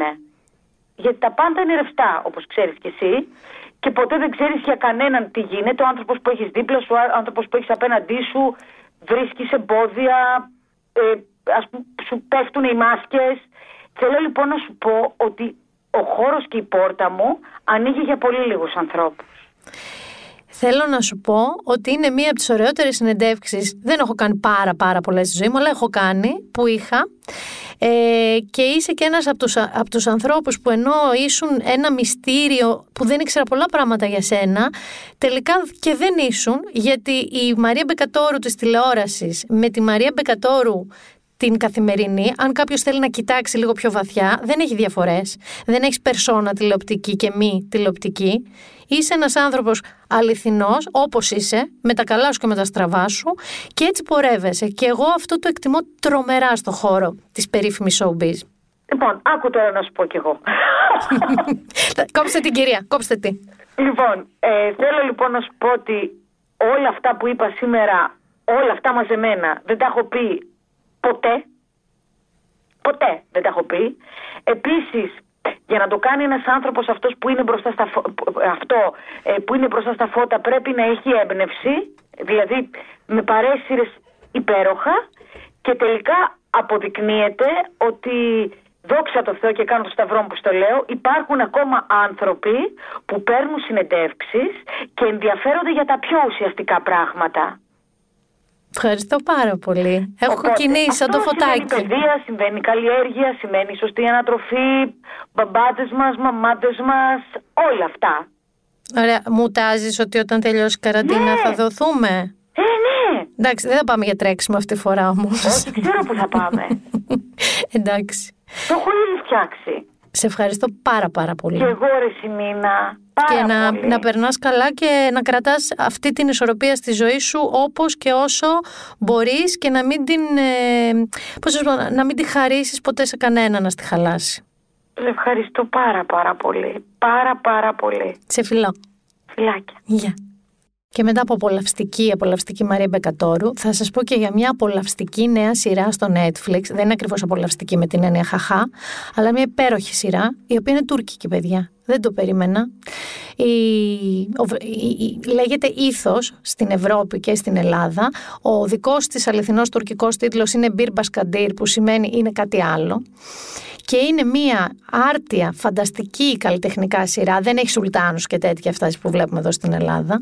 Είναι πάρα πολύ σύγχρονη, τρομερή σκηνοθετικά, με πλάνα της Κωνσταντινούπολης που σε πιάνει έρωτας, δηλαδή γιατί έχει και από πάνω και από ψηλά καταπληκτικά και αφορά στην πραγματικότητα το διχασμό και τις προκαταλήψεις της σύγχρονης Τουρκίας. Ε, είναι θα σας έλεγα η πρώτη τουρκική σειρά που εγώ βλέπω που έχει τόσο υψηλό πρεστίζ και κοινωνικοπολιτική δραματική ας πούμε διάσταση. Ε, και είναι και πολύ σημαντικός και γνωστός και ο σκηνοθέτης και δημιουργός της και σεναριογράφος. Ε, η πρωταγωνίστρια εμένα είναι στην καρδιά μου. Ε, να σας πω πολύ γρήγορα την υπόθεση, γιατί εμπλέκει διάφορους χαρακτήρες, είναι σπονδυλωτή σειρά. Ε, η Μέριεμ λοιπόν είναι πρωταγωνίστρια, η οποία είναι καθαρίστρια, προέρχεται από προάστια, είναι τουρκάλα με μαντίλα για να καταλάβετε, έτσι, πολύ παραδοσιακή, αλλά που και που λιποθυμάει χωρίς λόγο. Και αφού την ψάχνουν εξονυχιστικά ιατρικά και δεν βρίσκουν να είναι κάτι οργανικό το πρόβλημά της, την παραπέμπουν θεωρούν ότι είναι ψυχογενείς οι παράγοντες και την παραπέμπουν σε μία ψυχίατρο. Η ψυχίατρος λοιπόν είναι, ανήκει στην πιο κοσμική πλευρά της Τουρκίας, πάρα πολύ μοντέρνα, πάρα πολύ πλούσια, από πολύ καλή οικογένεια. Μάλιστα σε μία σκηνή δείχνει την ψυχίατρο στο σπίτι των έτσι μεγαλωστών γονιών της, που νομίζω η μάνα της παρατηρεί ότι πλέον σε όλες τις ε, τουρκικές σειρές πρέπει να υπάρχει και μία με μαντίλα που είναι τελείως διαφορετικού mentality. Μπλέκουν βέβαια και άλλοι χαρακτήρες μέσα. Σας τη συστήνω πάρα πάρα πολύ όμως αυτή η σειρά. Ήθος λέγεται, ψάξτε τη στο Netflix να τη δείτε.